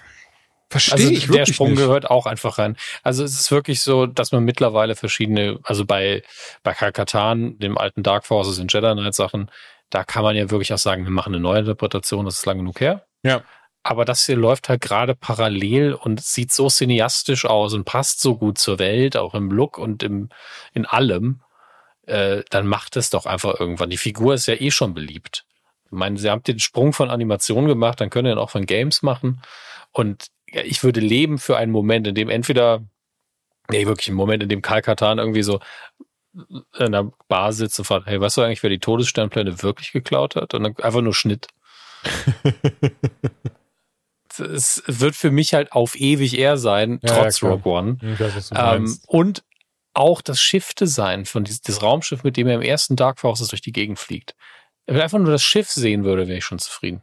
Das war so schön. War das nicht das Ding, dass das Easter Egg technisch in Rise of Skywalker drin ist, am Ende bei den ganzen Schiffen? Glaube fast schon. Ne? Easter ne? Eggs dieser Art zählen. Nee, alles nicht. gut, das zählt nicht. Ich wollte nur sagen, nein, alles gut, das fiel mir nur ein. Da, da werde ich, da werde ich wirklich stinkig, weil war auch die, die Serenity aus Firefly war auch in der Episode Battlestar Galactica, weil das gleiche CGI-Haus einfach gesagt hat, ja, kopier die noch in den Hintergrund, ist witzig. Merkt keiner. so, ja, okay, okay, doch, verstehe. natürlich, irgendeiner merkt's immer. Natürlich. Aber ist halt, ist halt nicht vorgekommen, ist irrelevant. Also, Hast du, ich merke gerade, worüber wir auch natürlich nicht gesprochen haben, äh, die Star Wars Celebration, die letzte von vor ein paar Wochen. Und ich merke gerade, hier ist jetzt der gute Moment. Danach können wir auch gerne dann die, die Staffel 3 Review abschließen. Einmal der Trailer zu Ahsoka wurde gezeigt, ja. den ich sehr hart gefeiert habe. Ich habe da bisschen Sorge, dass das Richtung Obi-Wan gehen wird, was sehr schade wäre. Auch hier wieder verstehe ich nicht falsch. Ich fand Obi-Wan jetzt nicht scheiße. Ich war auch nicht enttäuscht per se, aber einfach zu viele, ich meine, wir haben schon damals sicher darüber gesprochen gehabt, ja. ähm, zu viele Momente einfach, die man hätte anders äh, klären können und zu viele Das- Momente, wo man dachte, ach Mann, echt schade hat jetzt. sich einfach zu gerusht angefühlt. Als Genau. man ja, wir müssen das jetzt runterdrehen, mach mal. Ah, das da passt aber nicht. Egal, mach. So hat sich das angefühlt und das ist. Deswegen hoffe ich Das mal, dass cool. es, nee, gar nicht, dass es bei Ahsoka nicht so sein wird. Ähm, ich mochte den Trailer sehr, aber deswegen komme ich auch gerade drauf, weil ich dachte, als ich den Trailer zum ersten Mal gesehen habe, ganz kurz, der, der, der alte Dark Jedi mit dem orangen Lichtschwert, ich dachte für eine Sekunde, das soll Kai Katan sein. Wäre der nicht sogar noch zu alt? Ja, gut, aber könnte ich, ich da hätte gedacht, das wäre eine Neuinterpretation. Das war alles so. Ich dachte so, okay, krass. Ja, so. Und hab dann aber, Ich- dann also- wurde ich tatsächlich, Nee. er wurde nicht nach Kai Katan gefragt, er wurde gefragt so, hey, ist der Jedi der und der aus Air to the Empire? Und ähm, ist, ist er wohl tatsächlich. Bis den Namen leider Aus vergessen. Es ist lange, lange her, dass ich die Bücher aus, gelesen aus dem habe. Buch? Ja, ja. Ich kann Da kam, gerne. da kam geklonter Sith irgendwann vor, glaube ich. Der war Ich müsste krass. nur, ich schaue also ich schau vielleicht ist nochmal nach. Ähm, genau, was, das ist halt dieses Mal, es ist ein Dark Jedi auf jeden Fall, dann, also Thrawn wird ja genannt, dann übrigens auch gespielt von Ja. Mats Mikkelsen, das haben sie jetzt äh, bestätigt, wie in, Mhm. der, hat, der hat ihn ja in, der- in der Rebels-Serie gesprochen, hier spielt er ihn jetzt auch, ähm, Air to the Empire, sie werden sich wohl tatsächlich, haben sich wohl einige Sachen aus Air to the Empire genommen, die in die Serie einfließen wird. Jetzt muss ich direkt bei Audible gucken. Ich habe Air to the Empire damals auf Deutsch gelesen. Ja. Ähm, Ich habe damals äh, auch das, das Hörspiel vor, gehört, was fand ich richtig, richtig toll. Vor 25 Jahren oder so habe ich das äh, gelesen. Und Naja. jetzt bin ich so, vielleicht gibt es das ja bei Audible, dann kann ich mir auf Englisch nochmal zumindest als Hörbuch reinziehen. Und die, ich fand sehr cool, wie das abschließt, weil es schließt ja so ein bisschen wie, wie, ne, Last Jedi war ja dieses so, it's time for the Jedi to end. Und ähm, hier ist wirklich das Ding so, dass das Ahsoka mit dem Druiden redet und sie halt sagt so, ja, die Jedi, die gibt's halt einfach nicht mehr. So, das ist halt so, was, was willst du machen, ne? Und der Druide, Druide sie aber anschaut und halt sagt so, naja, vielleicht wäre es ja dann an der Zeit, mal endlich eine neue Generation zu trainieren. Und damit schließt halt der Trailer ab und das fand ich richtig, richtig nice. Dazu Rebels mochte ich auch sehr gerne, genau über Clone Wars. Ähm, hier habe ich auch nicht alle Folgen geschaut, sondern eben die für den Kanon wichtig sind, die übergreifend wichtig sind, zum Beispiel die Ahsoka mitgespielt hat. Twilight of the Apprentice, Teil 1 und 2, meine absoluten Lieblings-Star Wars Animationsfolgen und die kann ich so hammerhart empfehlen. Darth Vader spielt mit, wird von James Earl Jones gesprochen, zumindest bis zu diesem Zeitpunkt, den sie lustigerweise in ähm, Obi-Wan ein bisschen gespiegelt haben, ein bisschen, ich weiß es nicht, also man kann ja davon nicht reden, dass da irgendwas geklaut wurde oder sowas, aber ähm, auch hier ist der Moment drinne, und sorry, die, die, die Folge lief 2016 oder 17, hier ist der Moment drinne, in der dann ähm, Ahsoka gegen Vader kämpft und äh, ganz kurz merke ich gerade, äh, Ahsoka war die Schülerin von Anakin zwischen Episode 2 und 3, weil eben der Rat gemerkt hat, der Boy Junge braucht dringend eine Ablenkung, der ist irgendwie auf dem falschen Pfad und wenn er jetzt Verantwortung in die Hand gedrückt bekommt, wird er hoffentlich sehen, wie wichtig es ist, Jedi zu sein. Hat ja auch mehr oder weniger funktioniert. Ähm, war, war ein Gag, hat überhaupt nicht funktioniert. Und äh, ja, und das ist eben Ahsoka, äh, seine Schülerin, und ähm, die ja lustigerweise erst super nervig war und dann aber so ein Fan-Favorite wurde. Besonders dann behaupte ich, als dann Rosario Dawson sie auch gespielt hat, ist sie, glaube ich, so richtig angekommen bei allen Star Wars-Fans. Und in Rebels Trial of the Apprentice müsste die letzten beiden Folgen der dritten Staffel sein, kämpft Fall gegen Darth Vader von James Earl Jones gesprochen, bis aber eben auch in dieser Folge sie gegeneinander kämpfen und sie es eben schafft, seine Maske zu beschädigen und Anakin hervorkommt. Und da dann von äh, Matt Lantern gesprochen wird, der eben die englische, also der die Animationsstimme von Anakin ist und lustigerweise übrigens ein guter Freund von der Hayden Christensen. Ähm, vergessen, worauf ich hinaus wollte, wenn ich ehrlich bin. Nicht so, nicht so, ach so, Rebels, dass, so pass auf. dass die Szene gespiegelt wird, ja. Ja, ja, genau, genau. Und, und Rebels, ähm, die ganzen Rebels-Figuren sind auch in echt dabei. Also Sabine Wren, äh, äh, äh, äh, Mann, Hella sind, Hella? Doch. Sindula, boah, guck mal, lange nicht mehr geguckt alles. Gespielt von äh, Mary Elizabeth Winstead beispielsweise. Ähm, Ezra Bridger, der Jedi, um den es ja geht in Rebels, der ist auch am Start. Der, der ist ja am Ende von Rebels ist noch nicht so ganz, was mit ihm ist. Ähm, jetzt suchen sie ihn hier anscheinend und Ahsoka möchte ihm jetzt dabei helfen. Und was im Trailer zum Glück nicht gezeigt wurde, ich behaupte bis heute, Disney und Marvel machen das zum Glück sehr gut, anders als DC, wo wir jetzt einfach schon in den beiden Trailern zu Flash die besten Szenen gesehen haben, ist äh, das Ding das, Wissen wir aber nicht. Ne? Äh, nee, das sowieso nicht. Aber äh, Hayden Christensen ist, hat auch eine der Hauptrollen in der Serie, ne? Und da bin ich so gespannt drauf, denn die Serie spielt einfach kurz vor The Force Awakens. Und ähm, entweder wirklich, sie machen Rückblicke, was ich mir vorstellen kann, oder aber auch als Force Ghost oder so. So oder so, ich freue mich total, dass wir nochmal Hayden sehen werden. Also, und Obi-Wan war das schon toll. Ich fand so schade, dass sie diesen, diesen, diesen einen sehr krassen Moment, vielleicht gerade deswegen bei einem krassen Moment gelassen haben, wo wir ihn dann im, im, äh, in der Wüste sehen, ne? Diese, dieses kleine, das Obi-Wan denkt, er sieht da, sieht Anakin für ein paar Sekunden. Von daher sehr, sehr gespannt, wie sie es in Ahsoka umsetzen werden. Weitere sehr gute News davon oder, oder sehr spannende News. Einmal, da bin ich sehr gespannt drauf. 2026 kommt ein Film von Dave Filoni mit Input, ich weiß nicht, was das heißt, bin ich ganz ehrlich, aber mit Input von George Lucas.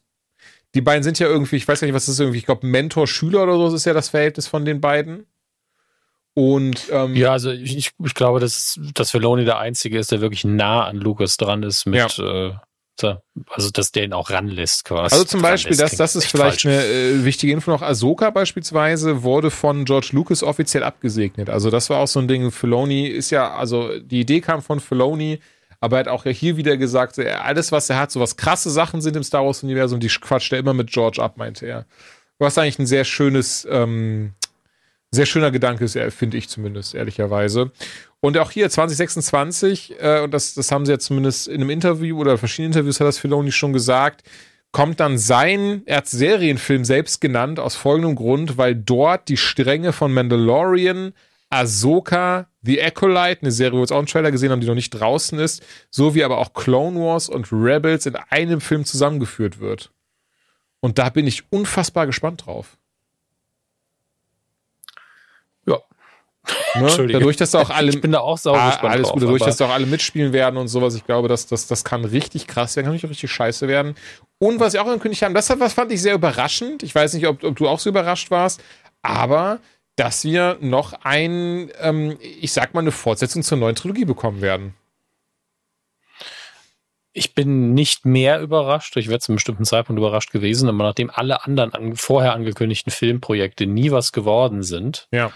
Ähm, und es ist ja nicht die Skywalker-Saga, auch wenn sie sich Skywalker nennt. Das darf man auch nicht vergessen. Mhm. Äh, ist einfach logisch, weil man so ein bisschen Verbindung zu den Filmen will man vielleicht ja doch haben. Vor allen Dingen jetzt, nachdem die Filme sind alle draußen und es wird nicht jede Woche drauf rumgehatet, ähm, kann man jetzt mit sagen, ja, aber es ist ja etablierter Kanon, es ja. ist halt passiert. Und äh, welche Figuren, mit welchen Figuren könnte man noch was machen? Welche Schauspieler wollen denn überhaupt? Ne? Das ist auch so eine Sache.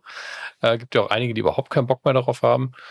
Ja, ich kann mir ähm, vorstellen, so ein Oscar Isaac werden wir dann nicht wiedersehen. Also Daisy Ridley ist dabei. Dann wurde, ähm, ich weiß nicht, ob sie jetzt gefragt wurde, aber die Regisseur oder die Regisseurin hat mir ja auch bekannt gegeben. Ich habe gerade komplett am Blanken, wer das war, aber ich glaube, mhm. weil sie wurde auch gefragt, wie wir alles wiedersehen werden. Und sie hat gesagt so, ey, natürlich hier Ray auf jeden Fall.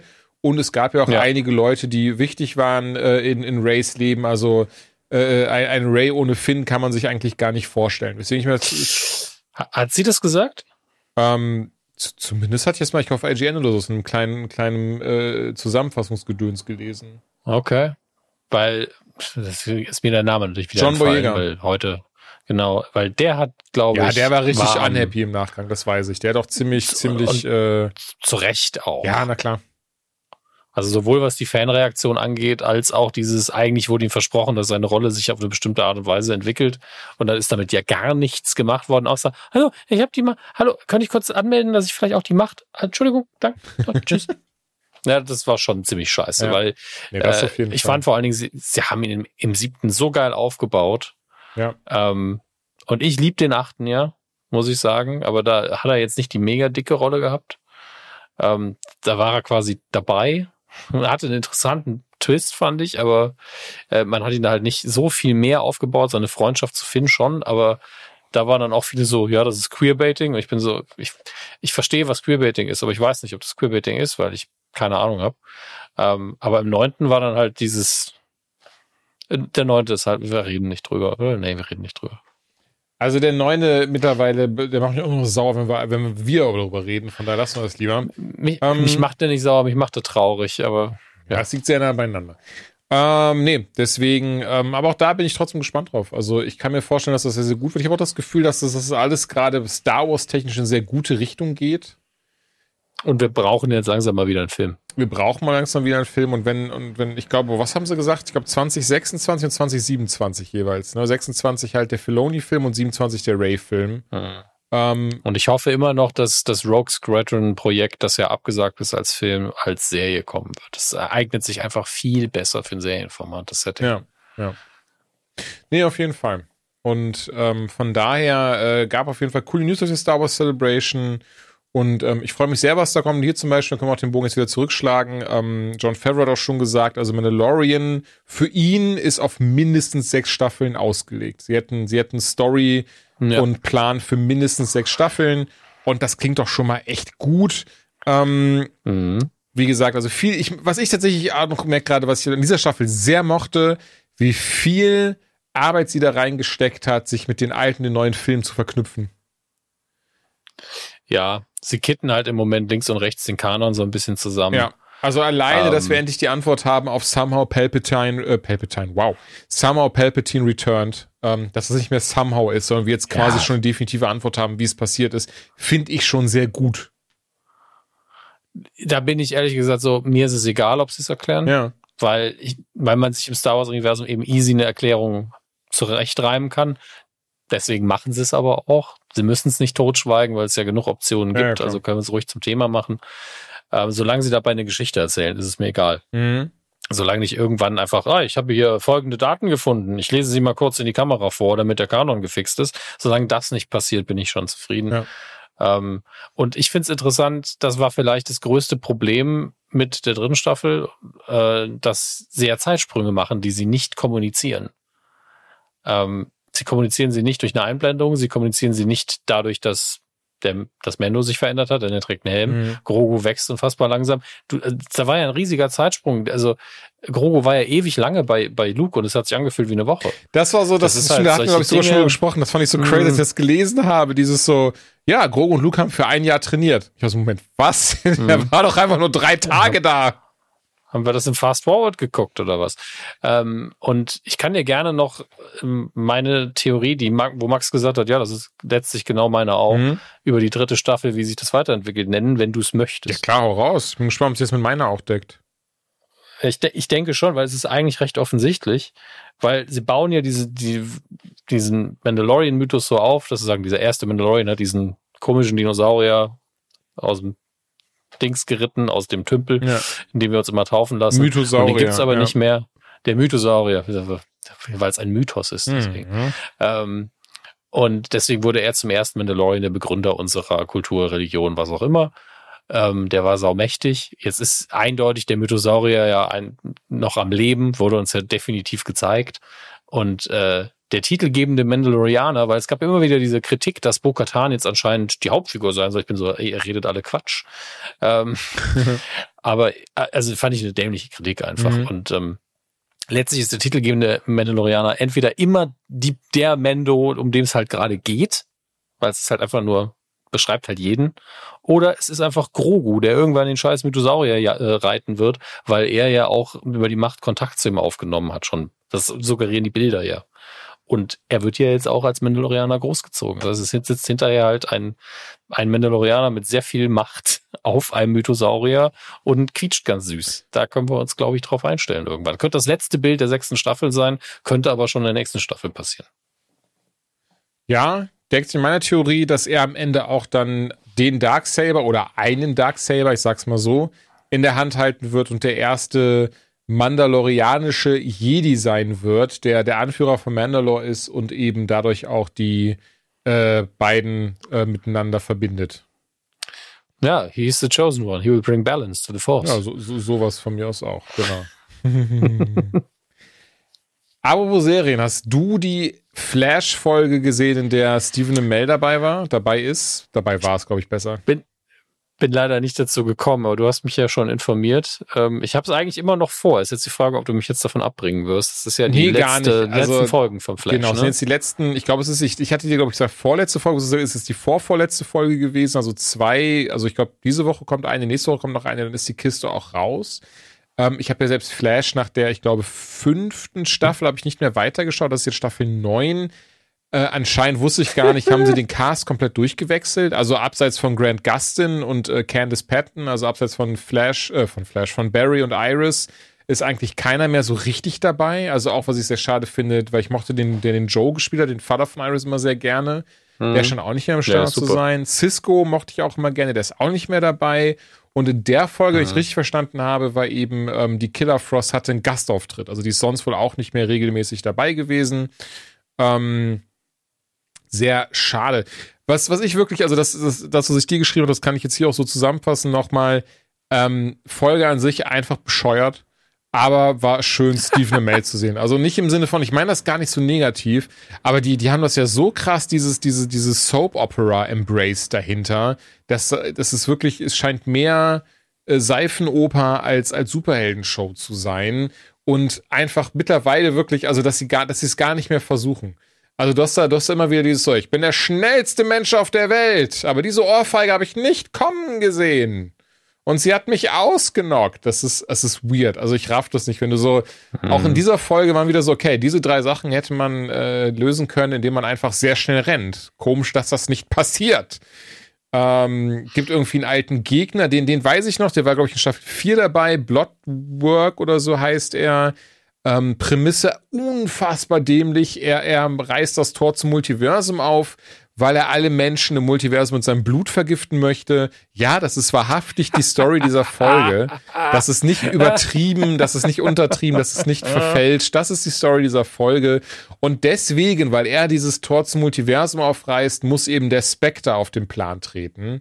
Und der ist ja in der, äh, falls du dich erinnerst, in der Multiversumsfolge Crisis on Infinite Earths von, boah, ich glaube 2019 lief die, wo ja wirklich dann alle dabei Ja. waren aus, aus Supergirl, Batwoman, ähm, wo Kevin Conroy dabei war in der Folge.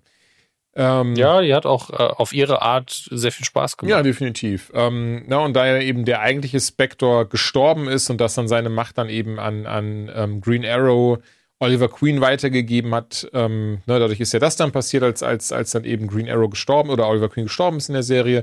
Durch aber das Multiversum jetzt aufgerissen ist, muss eben der Spectre eingreifen und taucht da plötzlich wieder auf. Bin ehrlich, das ist alles so, macht halt Sinn und das ist auch per se nicht schlimm, erst recht nicht bei, bei dieser Art Serie. Aber es ist natürlich alles sehr, ähm, wie können wir das jetzt wegerklären? Ah ja, machen wir das so. Wie können wir erklären, dass er jetzt plötzlich da ist und eigentlich ist er unbesiegbar, aber wir brauchen irgendwie eine echte Bedrohung dahinter. Ah, das machen wir am besten so. Ähm, ich will jetzt nicht alles vorwegnehmen. Ähm, ich sage aber ganz ehrlich, also für, für dich und mich lohnt sich das auf jeden Fall im Sinne von, wir haben damals Arrow geschaut, wir haben viel über Flash geredet oder über beide Vollserien geredet. Es ist nicht mehr anders als immer das, was es war, mal war, behaupte ich ganz, ganz frech. Es, es ist sehr camp, also es war immer campy, es war immer das, cheesy. Das letzte, was ich gesehen habe, war auch einfach so ein, ja, ich glaube, da nehmen wir die nicht nur die erstbeste Idee, sondern die minus erstbeste Idee. Und warum sollen wir uns überhaupt anstrengen? Ich weiß auch nicht, wir einfach mal. Also es hat sich wirklich, ich habe, glaube ich, eine Staffel länger geguckt als du Ja. und es war ein Krampf. Ja, total. Und also ich habe den Stecker du- dann auch irgendwann gezogen. Und man merkt es hier leider auch, dass auch, auch die Effekte und das CGI unter aller Sau, also die scheinen kein Budget mehr zu haben. Da können jetzt die Leute nichts für. Ähm, aber ist einfach sehr schade. Aber genau, es fühlt sich nicht, es fühlt sich nicht, als würde sich jemand ansch als würde man sich wirklich anstrengen. Es fühlt sich mehr so an, als würde man versuchen, so eine, so eine Checkbox zu machen von der Zielgruppe. So, man geht davon aus, das sind alles 14-jährige Teenies, die das gucken und äh, die, da, versucht man den Appeal rauszuholen. Ähm, insgesamt, also, ey, ganz ehrlich, ich habe einen Tag davor den, den, den Netflix-Film von Power Rangers Once and Always geguckt. Äh, da war jetzt kein großer Unterschied bei. Dazu ganz kurz, weil das Ding, das ist auch wirklich das Ding, ganz kurz, weil da gibt es nicht viel zu besprechen. Power Rangers Once and Always ist Trash. Die wissen, dass das Trash ist. Die spielen alle so, als sei das Trash und genau darin liegt der Spaß. Wer damals originalen Rangers von 93 geschaut hat, gucken ist super. Ansonsten einfach ein Cringe-Fest sondergleichen. Ähm, so schlimm ist die Arrow äh, die Flash-Folge zum nicht gewesen. Wie gesagt, sehr schön Stephen Amell zu sehen. Ich glaube, der hatte richtig Spaß daran, ehrlicherweise. Ich glaube, der fand das auch richtig cool, sich dann nochmal das, das Green Arrow-Kostüm anzuziehen. Und daher für dich diese Empfehlung, die schon zu gucken, einfach der alten Zeiten will und für euch da draußen natürlich auch, wenn ihr dabei wart. Großen und Ganzen aber hat mich jetzt nicht dazu bewogen, Flash weiter zu gucken oder das Finale zu sehen, weil ich glaube, das ist alles unfassbar egal. Leider. Aber sollen wir vielleicht zum Abschluss noch über den Flash-Trailer reden? Das sollten wir machen, weil das eigentliche, was wir fürs Ende vorhatten, ich glaube, das schaffen wir zeitlich heute einfach nicht mehr. Nee, besonders wir können es ähm, gerne, oder möchtest du es gerne sagen? Da ich, also das können wir super gerne machen. Ja, wir, wir können zumindest den Hinweis geben, ja. ähm, aber nicht, aber nicht die große Diskussion, die wir dann noch führen wollten. Ähm, Kevin Smith hat äh, vor einer Woche oder so oder ein paar Tagen ein Video online gestellt im Zusammenarbeit mit People Magazine, denen er ein Interview zum Thema gegeben hat. Ähm, und zwar zu seiner mentalen Gesundheit, was er am Anfang des Jahres in einer sehr düsteren Phase war und sich Hilfe gesucht hat und jetzt wegen Co-Abhängigkeit auch im Zwölf-Punkte-Programm ist. Ähm, und das Video ist sehr, sehr sehenswert. Ähm, Zweifelsfall schaltet ihr euch Untertitel ein. Ähm, wirklich sehr, sehr gut, weil es einer, wenn man damit noch nicht so viel Kontakt hatte, auch seinen eigene, seinen eigene, eigenen Zustand gerade zu hinterfragen, äh, hat man da sehr viele gute Hinweise. Und ähm, ja, ich äh, fand's mehr als interessant. Ich meine, der, der Mensch hat ja in meinem Leben auch eine Rolle eingenommen, die jetzt nicht unwichtig ist. Ähm, und ich habe auch vor ein paar Wochen und Monaten schon gemerkt, irgendwas ist da komisch. Er ist ja doch sehr präsent immer in der Öffentlichkeit und hat ja auch so einen Supporters Club, in dem ich drin bin, wo dann öfter mal ein Video kommt. Und da war ich so, okay, irgendwas ist gerade komisch. Und dann hat er das mit der Co-Abhängigkeit auch in einem Podcast erwähnt. War so, mhm. Ja, die Stimmung ist auch irgendwie eine andere gerade. Mhm. Und ähm, es ist gesund, sich sowas anzugucken. Und wenn man das nur nutzt, um abzuklopfen, wie es einem selber gerade geht, ist das auch völlig legitim. Ähm, ich bin froh, dass er äh, sich Hilfe gesucht hat und dass er am Gesunden ist, was das angeht. Ähm, und das erklärt viele Dinge tatsächlich. Vom Verhalten her in den letzten Jahren. Also nicht, wo ich gesagt hätte, was ist mit dem Arschloch passiert, sondern ähm, in, in der Frequenz, wie er sich gegeben hat, einfach nur. Ja.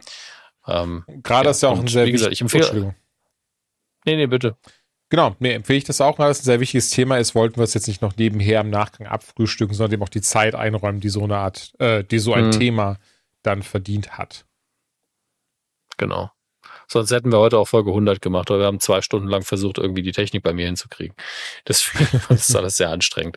Ähm, aber lass uns dann gerne noch über den Trailer des The Flash Films reden, der nicht Grant Gustin im Cameo haben ha wird, aber haben sollte ursprünglich. Genau, das habe ich. Das fand ich zumindest ganz süß. Auch schon gelesen. Tut mir trotzdem ein bisschen da. Oder ich hätte es schön gefunden, weil Ezra Miller war ja, ja, in der Serie dabei, auch tatsächlich in der Crisis on Infinite Earth Folge hat man ihn kurz gesehen, von daher wäre eigentlich nur cool gewesen. Ich gehe davon aus, James Gunn war derjenige, der am Ende den Stecker gezogen hat, weil er ja einfach das DCU in eine Richtung lenken möchte.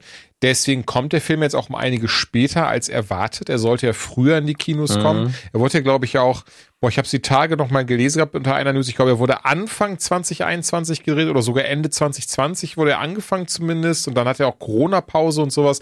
Also auch da ging wohl viel drunter und drüber dann eben. Das hatten wir eben schon erwähnt. Deswegen muss jetzt, glaube ich, nicht nochmal im Detail erwähnt werden, aber auch dann eben die ganzen Geschichten um Ezra Miller eben herum.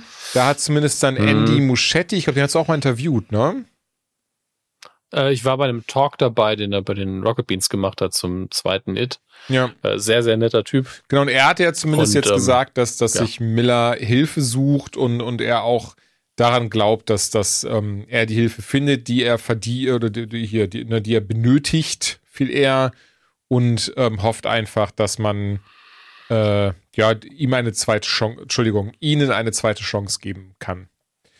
Ähm, aber das lasse ich jetzt mal, das, stimmt, das lasse ich mal wertfrei dahingestellt. Ähm, ja, ich, äh, an der Stelle entschuldigen, ich glaube, ich habe erstmal Miller auch am Anfang irgendwann äh, falsch gegendert, aber ich hatte es einfach gerade nicht mehr auf dem Schirm. Also ich Ähm, habe es auch gerade zufällig nebenher nochmal gesehen gehabt. Ich finde es, wie ich, ich bin ich auch ganz ehrlich, ich finde es immer noch schwierig, nicht im Sinne von, ich finde es total okay. Wirklich, wenn ihr mir sagt, hey, sprich mich bitte so und so an, mache ich das. Damit habe ich kein Problem, das finde ich nicht komisch. Ja. Ich finde so, ich bin halt einfach auch 34 mittlerweile. Es ist halt dann trotzdem etwas, was ein bisschen gewöhnungsbedürftig und ein bisschen Zeit immer noch benötigt, bis das komplett drin ist, glaube ich. Ja. Ähm, Ähm. aber Flash-Trailer, achso, oder so, Entschuldigung. Nee, nee, ich wollte eigentlich nur zustimmen. Ähm, der Trailer an sich, äh, was ich vorher noch sagen wollte, genau diese Sache mit ähm, James Gunn.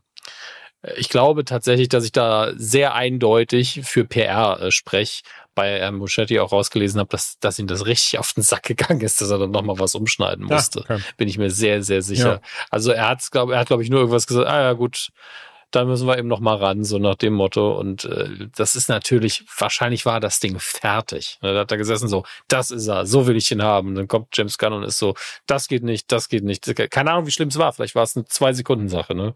Keine Ahnung. Aber ich glaube, dass das sehr frustrierend Also sein kann. angeblich Ähm, äh, haben sie ja das komplette Ende umgeschrieben. Und haben das Ja, auch mega. neu gedreht. Also das aber im Hinblick darauf, dass es eben zum DC-EU passen soll. Dann weitergehend angeblich war ja Ben Affleck nie geplant für den Film. Äh, Ben Affleck sollte ja eigentlich tatsächlich aber noch mal in Aquaman 2 mitspielen. Dort haben sie ihn jetzt rausgeschnitten. Dafür ist er jetzt in, der, in The Flash dabei, weil, und das eben auch wohl, weil Gunn meinte, er würde gerne ähm, Afflecks Batman einen richtigen Abschied geben. Was das jetzt für den Film heißt, weiß ich nicht. Also, äh, der wurde jetzt auf dem, boah, wie hieß, wie hieß das Filmfestival, was jetzt erst lief? Hm, Oh, natürlich, ja, nee. Also ja, dann, Entschuldigung, ich will gar nicht nee sagen, aber ich weiß nicht, ob er da gezeigt Oder? wurde, aber wurde jetzt, Nee, nee, Canva, Canva Serien gerade, das ist ja immer im Sommer das okay, Filmfestival. kann das ein Tribeca Äh, das- Filmfestival? Tri Tribeca kann- gibt's auch, ja. Gut, Ja. ähm, da wurde auf jeden Fall The Flash gezeigt und äh, da, da, ich habe keinen Plan, wie sowas da vor Ort abläuft, ob die irgendwie NDAs in die Hand gedrückt bekommen, ob denen gesagt wird vorher, ey, wenn ihr den Film jetzt guckt, dann bitte die Fresse halten. Ähm, das Ding ist, ich finde spannend, dass es funktioniert.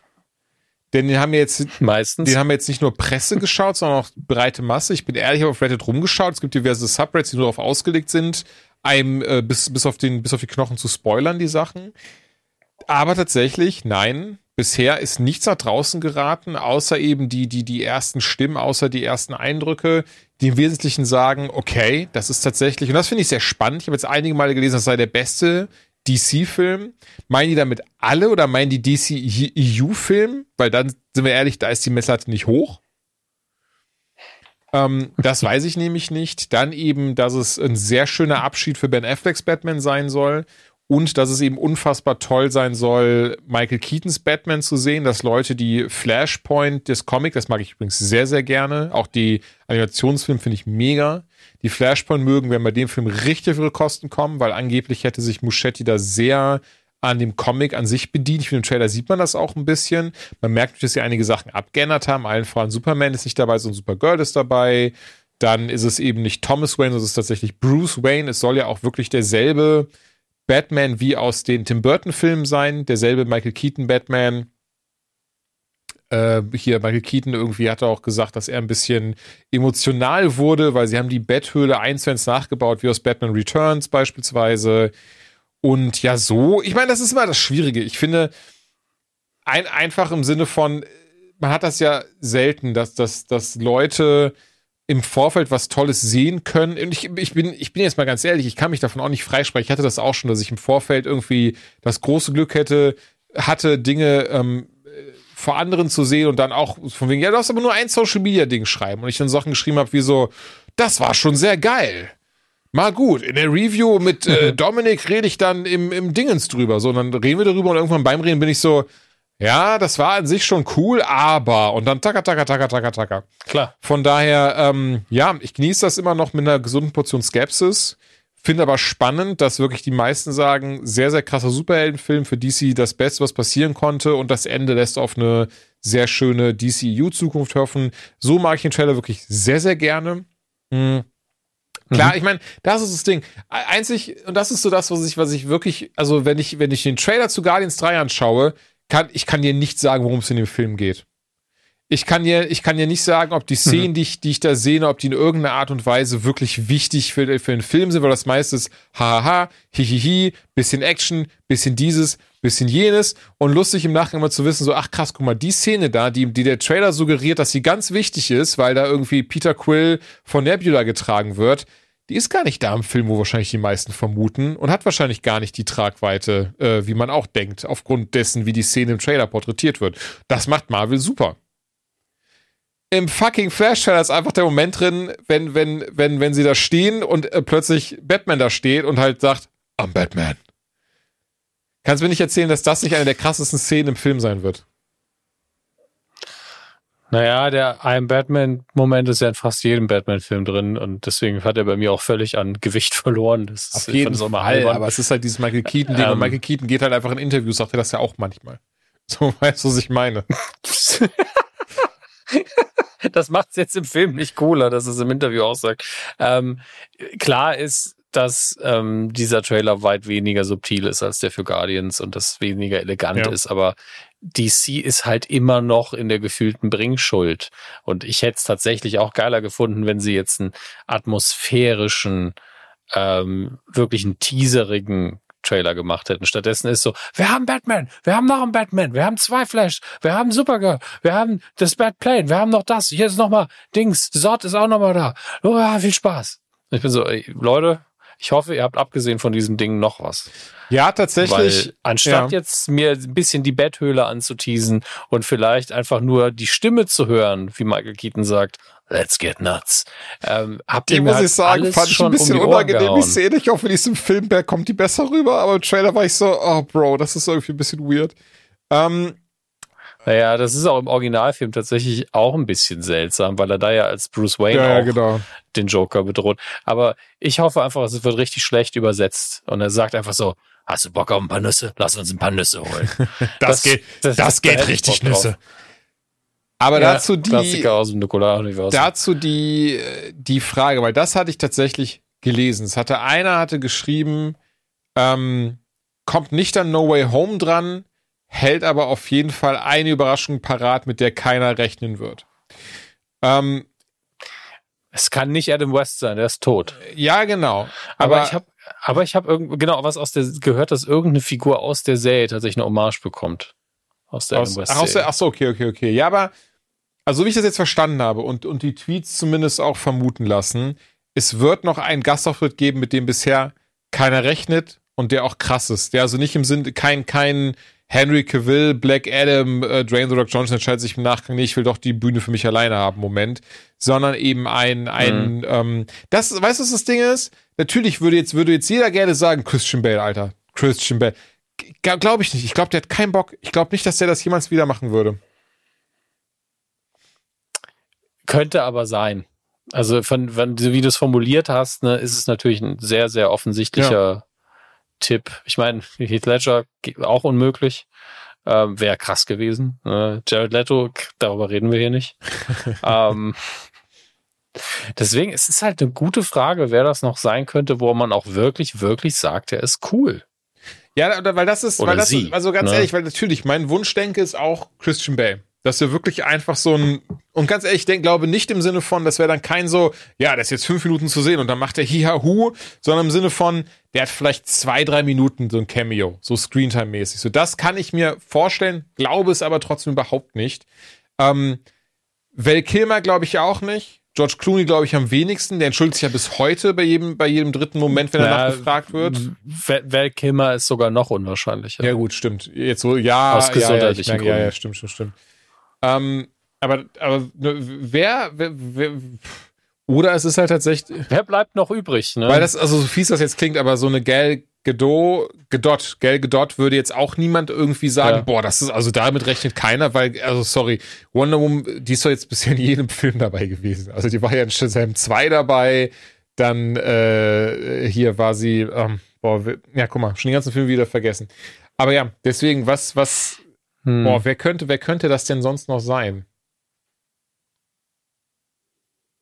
Äh, ich habe auch keine Ahnung. So, okay. Es sind wirklich, es sind überraschend viele auch schon tot. Ich dachte, wir machen so, wir machen ähm, so, jeder von uns packt jetzt so ein Ding in da, da nach draußen. Ähm, Ja, aber es ist halt wirklich alle, die offensichtlich äh, krass und A-Liste sind, fallen für mich Nee, raus. ich da, also ja. Cavill fällt raus, ähm, Dingsy fällt raus. Vielleicht noch Bane. Tom Hardy als Bane. Nicht, dass das der beste Film in der Reihe gewesen Ja, ja. wäre, aber fände ich witzig. Ja, voll. Aber ich bin auf jeden Fall gespannt. Hathaway als Catwoman. oh, das, das, ey, ganz ehrlich, ich glaube, das, das, das würde ich richtig feiern. Das fände ich richtig toll. Ich auch. Ja. Ich, ich, ich, ich liebe Anne Hathaway ja, also sie weiß nichts davon, aber ähm, äh, ich finde die total toll in jeglicher Hinsicht und äh, die hat die Rolle auch super Ja, gespielt. auf jeden Fall. Lassen wir uns aber überraschen. Ich freue mich auf jeden Fall auf den Film. Ich gehe jetzt aber mal davon aus, Warner, äh, beziehungsweise ich weiß nicht, ob das so Sachen sind, die man einfach so, Warner, Michael Caine. oh, Boah. das wäre auch sehr schön. Aber Warner Bros. mäßig gehe ich davon aus, dass die Presseverfügung so ungefähr zwei Wochen sein wird, bevor der Film in die Kinos kommt. Heißt, äh, Anfang Juni, also das heißt, wenn ich aus dem Urlaub komme, kann ich den, äh, ist, die, ist die Einladung zur Presseverfügung schon da. Bin auf jeden Fall sehr gespannt drauf und ich werde ihn jetzt auf jeden Fall, also behaupte ich jetzt ganz frech in der Presseverfügung anschauen und danach direkt drüber reden. Und äh, ich bin gespannt. Ich, ho ich, hoffe, ich hoffe, es wird ein gutes Ding, denn ähm, ja, wie du schon sagst, verdient äh, hätte das DC, hätten wir aber auch. Ja, also wir, wir haben uns ja wirklich alles angeguckt. Ja, Fast. wir haben uns durch alles sind mehr als die meisten. Also ich habe selbst, ich habe bis heute, habe ich nicht meine Medaille in der Post bekommen dafür, dass ich fünf Stunden lang Justice League geschaut habe von Zack Snyder in vier, im 4 zu 3 Format. Also bis heute warte ich da auf meine ganz offizielles, mein, mein Verdienstkreuz. Ähm, müsste jeden Tag ankommen. Dominik, mein Lieber, du, Ähm, ich bin ein bisschen müde, bin der- ich ganz ehrlich. Ja, du hast ja auch eine Stunde länger gemacht, als du wolltest. Ähm, deswegen, ich mache nur eine Sache noch. Picard Staffel 3, ganz toll. Riesenempfehlung für alle, insbesondere die TNG geliebt haben. Viel, viel besser als die zweite, auch besser als die erste. Äh, danke dafür an alle, die beteiligt waren. Ich weiß, ihr hört zu. Sehr schöne Abschlussworte. Damit verabschieden wir uns und wir hoffen, wir hoffen, wir versuchen, sein wirklich, wirklich, wir sind dran, aber im Juni spätestens, also ich merke, das geht gar nicht wirklich anders, weil ich jetzt bald weg bin, außer Landes bin. Eben. Äh, aber ja, deswegen hoffentlich spätestens im Juni und dann mit äh, Flash Film Review hören wir uns wieder. Machen wir so. Tschüss.